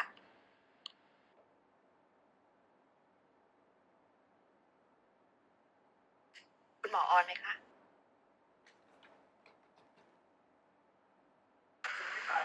อ่าความหมายคือผลของเลเซอร์มันจะไม่ถาวรอย่างนี้ใช่ไหมคะ เวลาทำการรักษาอย่างเงี้ยค่ะ เวลาหลุมสิวมันตื้นเนี่ย มันเกิดจากการที่คอลลาเจนมัน ฟูสร้างตัวขึ้นมา แล้วเราก็เกลี่ยเกลี่ยขอบด้านบนนะคะทำให้มันเรียบขึ้น เพราะฉะนั้นผลในการรักษาจริง ๆ เนี่ยมันมันถาวรนะคะ แต่ว่ามันไม่ได้ทำให้ผิวเราอะมันหายไปหมายถึงว่าแผลมันหายไปร้อยเปอร์เซ็นค่ะ เพราะฉะนั้นบางเลยเห็นว่าบางคนเนี่ยอาจจะต้องทำเป็นแบบสิบยี่สิบรอบเพื่อให้หลุมมันตื้นขึ้นเรื่อยๆอะค่ะ มันก็ขึ้นอยู่กับว่าหลุมเริ่มต้นเนี่ย มันรุนแรงขนาดไหน แล้วก็อีกอย่างหนึ่งค่ะที่เอออาจจะลืมพูดไป ถ้าเราเริ่มรักษาหลุมตั้งแต่แรก ๆนะคะ คือรักษาเร็วเนี่ย การตื้นของหลุมเนี่ยจะดีกว่าค่ะ ดีกว่าที่เราปล่อยให้หลุมมันหายสนิทแล้ว หลุมหายสนิทคือยังไง คือหลุมมันกลายเป็นก้นหลุมเนี่ยจะเป็นสีขาวๆ ถ้าจับดูแล้วมันอาจจะแข็งนะคะ อันนั้นน่ะเขาเรียกว่าหลุมสิวมันมันแข็งแล้ว ภาษาแพทย์คือมันมีสเคโรซิส เวลาทำเลเซอร์อะการเด้งของหลุมเนี่ย การสร้างคอลลาเจนใหม่เนี่ย มันจะไม่ดีเท่ากับหลุมสิวที่หายใหม่ๆค่ะ เท่ากับว่าบางคนก็จะคิดว่าอาจารย์เสริมเลยค่ะอาจารย์รังสีมาค่ะ คือคือพี่คิดว่าอย่างนี้ค่ะ คุณกระติบอันที่หนึ่งคือไม่มีวิธีไหนเลยที่จะทำให้ ผิวที่เป็นหลุมแล้วกลับมาเรียบร้อยเปอร์เซ็นได้เหมือนเดิม อันนี้คือสิ่งที่ทุกคนต้องเข้าใจให้ตรงกันก่อน ไม่ว่าเทคโนโลยีที่ดีที่สุดยังไงก็ตาม ดังนั้นเนี่ยการป้องกันไม่ให้ไม่ให้เป็นสิวไปเป็นหลุมสิวอะดีที่สุด อย่าให้สิวอักเสบนาน รีบรักษา พยายามไม่บีบแขะแกะเกาอันนี้ back to basic แต่ถ้าเป็นขึ้นมาแล้วอะแล้วสมมุติว่าทำไปเรื่อยๆเนี่ยก็อย่างที่อาจารย์สารวอะไรว่าคือ ได้เท่าไหร่อยู่เท่านั้น แต่อย่าลืมว่าผิวของเราเนี่ยเวลาที่มันเอจจิ้งขึ้นมันแก่ขึ้น ถูกไหมคะคอลลาเจนมันหย่อนคล้อย ผิวที่เขาเรียกว่าเอ่อเอ่อเขาเรียกว่าไฮยาลูริกแอซิดในผิวมันเสียไปอะคนบางคนพออายุเยอะขึ้นใบหน้าดูมันจะฟีบลงมันทำให้เหมือนกับว่าหลุมสิวมันกลับมาใหม่ ลองนึกถึงคนอายุเยอะๆ แล้วเวลาพยายามรีดผิวให้มันตึงขึ้นหลุมเหลิมอะไรมันดูเรียบเนียนขึ้นมันดูดีขึ้น ซึ่งพี่คิดว่าอันนี้มันเป็นส่วนแบบนั้น มันไม่ใช่หมายความว่าหลุมสิวมันกลับมาเป็นเพิ่มขึ้นในขณะที่หลังจากที่เราหยุดทำการรักษา แต่เป็นเพราะสภาวะผิวความเขาเรียกว่าสารต่างๆ ในผิวมันลดน้อยลงต่างหากเพราะฉะนั้นอันนี้ก็เป็นอันที่คุณหมอทุก ๆ ท่านอาจจะต้องทำความเข้าใจกับคนไข้ก่อนที่จะเริ่มการรักษาค่ะ คำถามนี้ดีมากเลย ขอบคุณอาจารย์มากเลยค่ะ และตอนนี้นะคะเราก็เออขอปิดการยกมือขึ้นมาถามแล้วนะคะเดี๋ยวยังไงขอให้คุณหมอแต่ละท่านหรือรวมถึงคุณเอิร์กด้วยค่ะช่วยสรุปหน่อยค่ะสวัสดีค่ะ ก็สำหรับสรุปนะคะ เวอร์ชั่นเต็มเนี่ยอาจจะขอรวบรวมให้อ่านอีกทีในเพจเอิร์กเอิร์กนะคะเพราะว่า มันจะยาวมากๆเลย ในความเห็นส่วนตัวของเอิร์กเนี่ยก็คือผู้ที่รักษาหลุมสิวมาบ้างนะคะก็จะมีทั้ง rolling แล้วก็ box scar นะคะก็คือแม้เลเซอร์นะคะจะถูกนำมาใช้การรักษาแต่ไม่ใช่กับหลุมสิวทั้งหมดนะคะเราควรจะรักษาด้วยเลเซอร์ไหมอันนี้เนี่ยเราจะต้องมาดูอีกทีหนึ่งว่าสำหรับในเรื่องของหลุมสิวแต่ละประเภทของเราเนี่ย เราจะเลือกใช้วิธีอื่นร่วมด้วยไหมหรือเลเซอร์จะเป็นตัว support ค่ะสำหรับในแนวทางการเลือกใช้เลเซอร์ ในการรักษาหลุมสิวเนี่ยวันนี้ขอกระชับสั้นๆว่ามันมีกลไกที่ต้องคำนึงถึง 3 อย่างนะคะ อย่างที่คุณหมอแตงเป็นคนบอกนะคะก็คือหนึ่งก็คือเลเซอร์ตัวนั้นน่ะจะไปช่วยกรอผิว เพื่อให้มันมีการสร้างใหม่ของผิวให้ผิวเรียบเนียนขึ้นได้หรือเปล่านะคะ โดยเฉพาะหลุมที่มันมีขอบชัดเนี่ยมันก็สามารถทำให้เบลอขึ้นเนียนขึ้นได้ สองเลเซอร์ตัวนั้นเนี่ยทำให้เส้นใยคอลลาเจนเนี่ยมีการหดตัวทันทีได้หรือเปล่า เพราะมันก็จะมีส่วนทำให้หลุมเนี่ยหดเล็กลงได้นะคะ แล้วก็สามเนี่ยเลเซอร์ตัวนั้นเนี่ยจะไปช่วยกระตุ้นคอลลาเจนใต้หลุมได้หรือเปล่านะคะ อันนี้ก็คือเป็นกลไกที่เราจะต้องคิดถึงในการเลือกใช้เลเซอร์ในการรักษาหลุมสิวสำหรับวิธีการรักษาที่เหมาะกับแผลหลุมแต่ละชนิดนะคะ แบบ gold standard นะคะ ก็คือวิธีที่เขานิยมกันน่ะสำหรับ i p i x c a นะคะย้ำอีกทีหนึ่งก็คือหลุมสิว ชนิดนี้เนี่ยจะเป็นเหมือน รูนะคะ จะคล้ายๆเวลาที่เราเอาปากกาไปจิ้มดินน้ำมันแล้วมันเป็นรูลงไป Ice pick scar เนี่ยมันจะตอบสนองกับเลเซอร์ได้ไม่ดีมากนะคะ เราอาจจะใช้กับ TCA ความเข้มข้นสูงหรือกด TCA นั่นเอง รวมถึงวิธีการตัดหลุมและเย็บใหม่ แล้วค่อยมาใช้เลเซอร์กรอปรับสภาพผิวอีกทีหนึ่งสำหรับหลุมสิวประเภท rolling scar นะคะ ขอบจะไม่ชัดเป็นแอ่งลงไปคล้ายคลื่นทะเลเนี่ย เราอาจจะมาใช้วิธีการตัดพังผืดบวกกับฟิลเลอร์นะคะ ซึ่งต่อมาเนี่ยก็อาจจะใช้เลเซอร์ปรับสภาพผิว หรือเลเซอร์ที่กรอผิวเป็นส่วนๆ อย่าง fractional RF อีกทีหนึ่งสำหรับหลุมสิวประเภท box scar นะคะ ขอบแผลที่เห็นเด่นชัดเหมือนเป็นกล่องนะคะ มันก็จะมีทั้งแบบลึกและแบบตื้น ให้เราลองนึกถึงอีสุกอีใสนะคะ มันก็จะมักทิ้งแผลเป็นแบบนี้ไว้ ถ้าเป็นแบบตื้นเนี่ยเราสามารถใช้เลเซอร์ปรับสภาพผิวได้ แต่ถ้าเกิดว่าเป็นแบบลึกเนี่ย เลเซอร์อาจจะไม่ work พอนะคะ เราอาจจะมีการใช้ร่วมกับการตัดหลุมและเย็บใหม่ และกรอผิวด้วยเลเซอร์อีกที หรือใช้ TCA ที่มีความเข้มข้นสูงมากๆ รวมกับฟิลเลอร์นะคะ ทั้งนี้ทั้งนั้นเนี่ยทุกวิธีเนี่ยมันมีทั้งข้อดีและข้อเสียรวมถึงผลข้างเคียงที่จะต้องคำนึงถึง เราจึงจำเป็นที่จะต้องเลือกแพทย์ผู้เชี่ยวชาญเฉพาะทางในการดูแลรักษาให้กับเรานะคะ ทีนี้ก่อนที่เราจะก่อนที่จะไปนะคะ ก็อยากจะให้คุณหมอทุกท่าน ทิ้งท้ายในเรื่องของการ รักษาดูแลหลุมสิวในเวอร์ชั่นตัวเองอีกครั้งหนึ่งนะคะ อาจจะเริ่มจากคุณหมอทางข้างบน แล้วก็ลงมาข้างล่างเริ่มจากคุณหมอสลาวลัยค่ะ เชิญค่ะค่ะ ก็เรื่องของการรักษาสิวนะคะ ไม่ว่าเทคโนโลยีมันจะดีขนาดไหนนะคะ อยากจะฝากว่าเราควรจะดูแลตั้งแต่เป็นสิวเลย เพราะว่า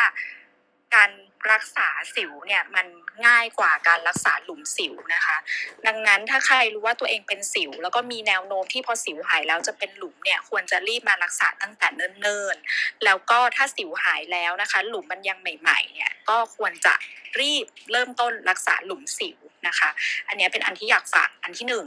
อันที่สองก็คือเรื่องของ เทคโนโลยีในการรักษาแล้วก็การทำที่มันจะได้ผลนะคะเนื่องจากว่าเมื่อกี้เนี่ยมีคุณคนหนึ่งถามขึ้นมาก็เลยได้ประเด็นนี้ คือเครื่องของเลเซอร์เนี่ยค่ะมันมี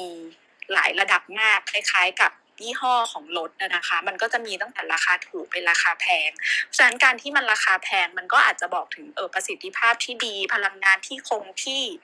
การปรับอะไรที่มันได้เยอะกว่านะคะ การรักษามันก็น่าจะดี ได้ผลดีกว่า บวกกับคนที่ใช้เครื่องมือนะคะ ถ้าเป็นคนที่อ่านมีความเชี่ยวชาญชำนาญ ก็สามารถจะใช้เครื่องมืออันนั้นได้ดีขึ้น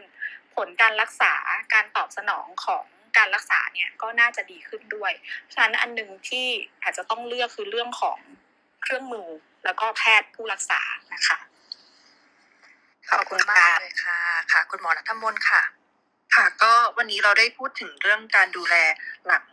จากการทำเลเซอร์นะคะ ก็จริงๆแล้วเนี่ยไม่ได้เฉพาะที่หลังทำเลเซอร์ที่จะต้องเตรียมตัวหรือดูแลนะคะจริงก่อนทำในเลเซอร์กลุ่มปรับสภาพผิวที่มีแผลเนี่ยค่ะเราก็แนะนำว่าควรจะเลี่ยงกิจกรรมที่โดนแดดแรงๆนะคะ ทาครีมกันแดดเป็นประจำ ด้วยนะคะ เพื่อทำให้ผลข้างเคียงที่จะเกิดหลังจากเลเซอร์เนี่ยพวกรอยดำคล้ำหลังเลเซอร์เนี่ยเกิดน้อยลงค่ะ แล้วก็จริงๆแล้วแผลเนี่ยที่เราแบ่งเป็น Ice Peak Rolling แล้วก็ Box Scar เนี่ยไม่ใช่ว่าคนหนึ่งจะมีแผลอยู่ชนิดเดียวนะคะ โดยทั่วไปเนี่ยมันก็จะมีหลาย ๆ ชนิดปนๆกัน ดังนั้นวิธีการรักษาที่จะเหมาะในแต่ละคน ในแต่ละแผลเนี่ยมันก็ต้องต้องประเมินนะคะว่าว่าควรจะรักษา วิธีไหน โดยทั่วไปเนี่ยก็แนะนำว่าอาจจะต้องหลาย ๆ วิธีเพื่อที่จะให้ผลการรักษาเนี่ยมีประสิทธิภาพดีที่สุดค่ะ ขอบคุณมากเลยค่ะ คุณหมออลิสาค่ะ ค่ะก็ก็อยากจะฝากเอ่อเน้นย้ำนะคะว่าคือมันมันไม่มีเลเซอร์ตัวไหนตัวเดียวนะคะ ที่จะสามารถทำแล้วเนี่ยผิวของเราเนี่ยจะกลับไปเป็นแบบ เรียบเนียนเหมือนปกติก่อนที่จะเออไม่มีแผลได้นะคะ ดังนั้นก็อยากจะเน้นย้ำให้ถ้าเริ่มเป็นสิวนะคะก็คือให้รีบรักษานะคะหาคุณหมอนะคะ แล้วก็รักษาให้หายให้เร็วที่สุดไม่ทิ้งไว้นานนะคะ เพื่อที่จะป้องกันการเกิดแผลนะคะ ก็คิดว่าเป็นวิธีที่ดีที่สุดแล้วนะคะ ในการที่จะป้องกัน ไม่ให้เกิดหลุมสิวนะคะ แต่ถ้าหากว่าเป็นหลุมสิวแล้วเนี่ยก็แนะนำว่าให้มาพบคุณหมอเช่นกัน เพื่อที่จะเลือกวิธีการที่เหมาะสมที่สุดในการที่จะดูแลผิวให้ผิวเนี่ยมันเรียบเนียนขึ้นได้มากที่สุดค่ะขอบคุณมากเลยค่ะคุณหมอ เดี๋ยวท่านสุดท้ายนะคะ อยากให้คุณกระติบนะคะ ฝากเคล็ดลับการดูแลผิวสั้นๆ เพราะว่าคุณกระติบเป็นดาราที่ผิวสวยมากคนหนึ่งนะคะแล้วก็ฝากผลงานนิดนึงค่ะ เชิญค่ะ ได้ค่ะ อย่างที่บอกนะคะว่าในปัจจุบันนะคะมีเทคโนโลยีพิชิตหลุมสิวมากมายเลยนะคะ แต่สิ่งที่สำคัญที่สุดค่ะ คือการรักษาที่ถูกต้อง และเหมาะสมกับลักษณะของหลุมสิว และก็ผิวของเราค่ะ และทำด้วยแพทย์ผู้เชี่ยวชาญโดยตรงนะคะ และคลินิกที่มีเทคโนโลยีที่ดีสามารถไว้ใจได้แล้วก็ได้มาตรฐานนะคะ อย่างกระติบเองนะคะ ก็ทำที่ i Sky Center นะคะ มีสาขาตั้งแต่ชิดลมค่ะ สาขาที่แยกไฟฉายแล้วก็หนองแขมค่ะ ก็จะสามารถทำให้เรานะคะ มีผิวในอุดมคติของเราได้ค่ะ ส่วนกระติบตอนนี้นะคะ ก็มีละครทั้งหมด 5 เรื่องนะคะ เดี๋ยวปีนี้ก็คงจะได้ติดตามกัน แล้วก็เข้าไปดูได้ที่ไอจีของกระติบได้เลยนะคะ กระติบค่ะ ขอบคุณมากเลยนะคะสำหรับทุกคนนะคะ ใครที่ชอบเรื่องผิวอย่าลืมกดติดตามทุกคนไปด้วยนะคะ วันนี้เราก็ได้รับความรู้มากมายเกี่ยวกับเทคโนโลยีการรักษาหลุมสิวหลายวิธีเลยนะคะ แล้วก็ต้องขอบพระคุณแพทย์ทั้ง 5ท่านมากค่ะอีกท่านหนึ่งก็คืออาจารย์วรพงศ์อาจจะยังไม่อยู่ในห้องนี้นะคะ แล้วก็ขอบพระคุณทุกคนที่เข้ามาฟังนะคะ และทุกคำถามเลยค่ะ วันนี้เออคุณหมอรังสีมา คุณหมอสรวลัยคุณหมอนัทมนต์คุณหมออลิสา คุณกระติบและไอสกายเซ็นเตอร์ต้องขอลาไปก่อนนะคะ พบกันคลับหน้าของไอสกายค่ะ สวัสดีค่ะ สวัสดีสทุกวัสคนดีค่ะค่ะ สวัสดีค่ะ สวัสดีค่ะ สวัสดีค่ะ สวัสดีค่ะ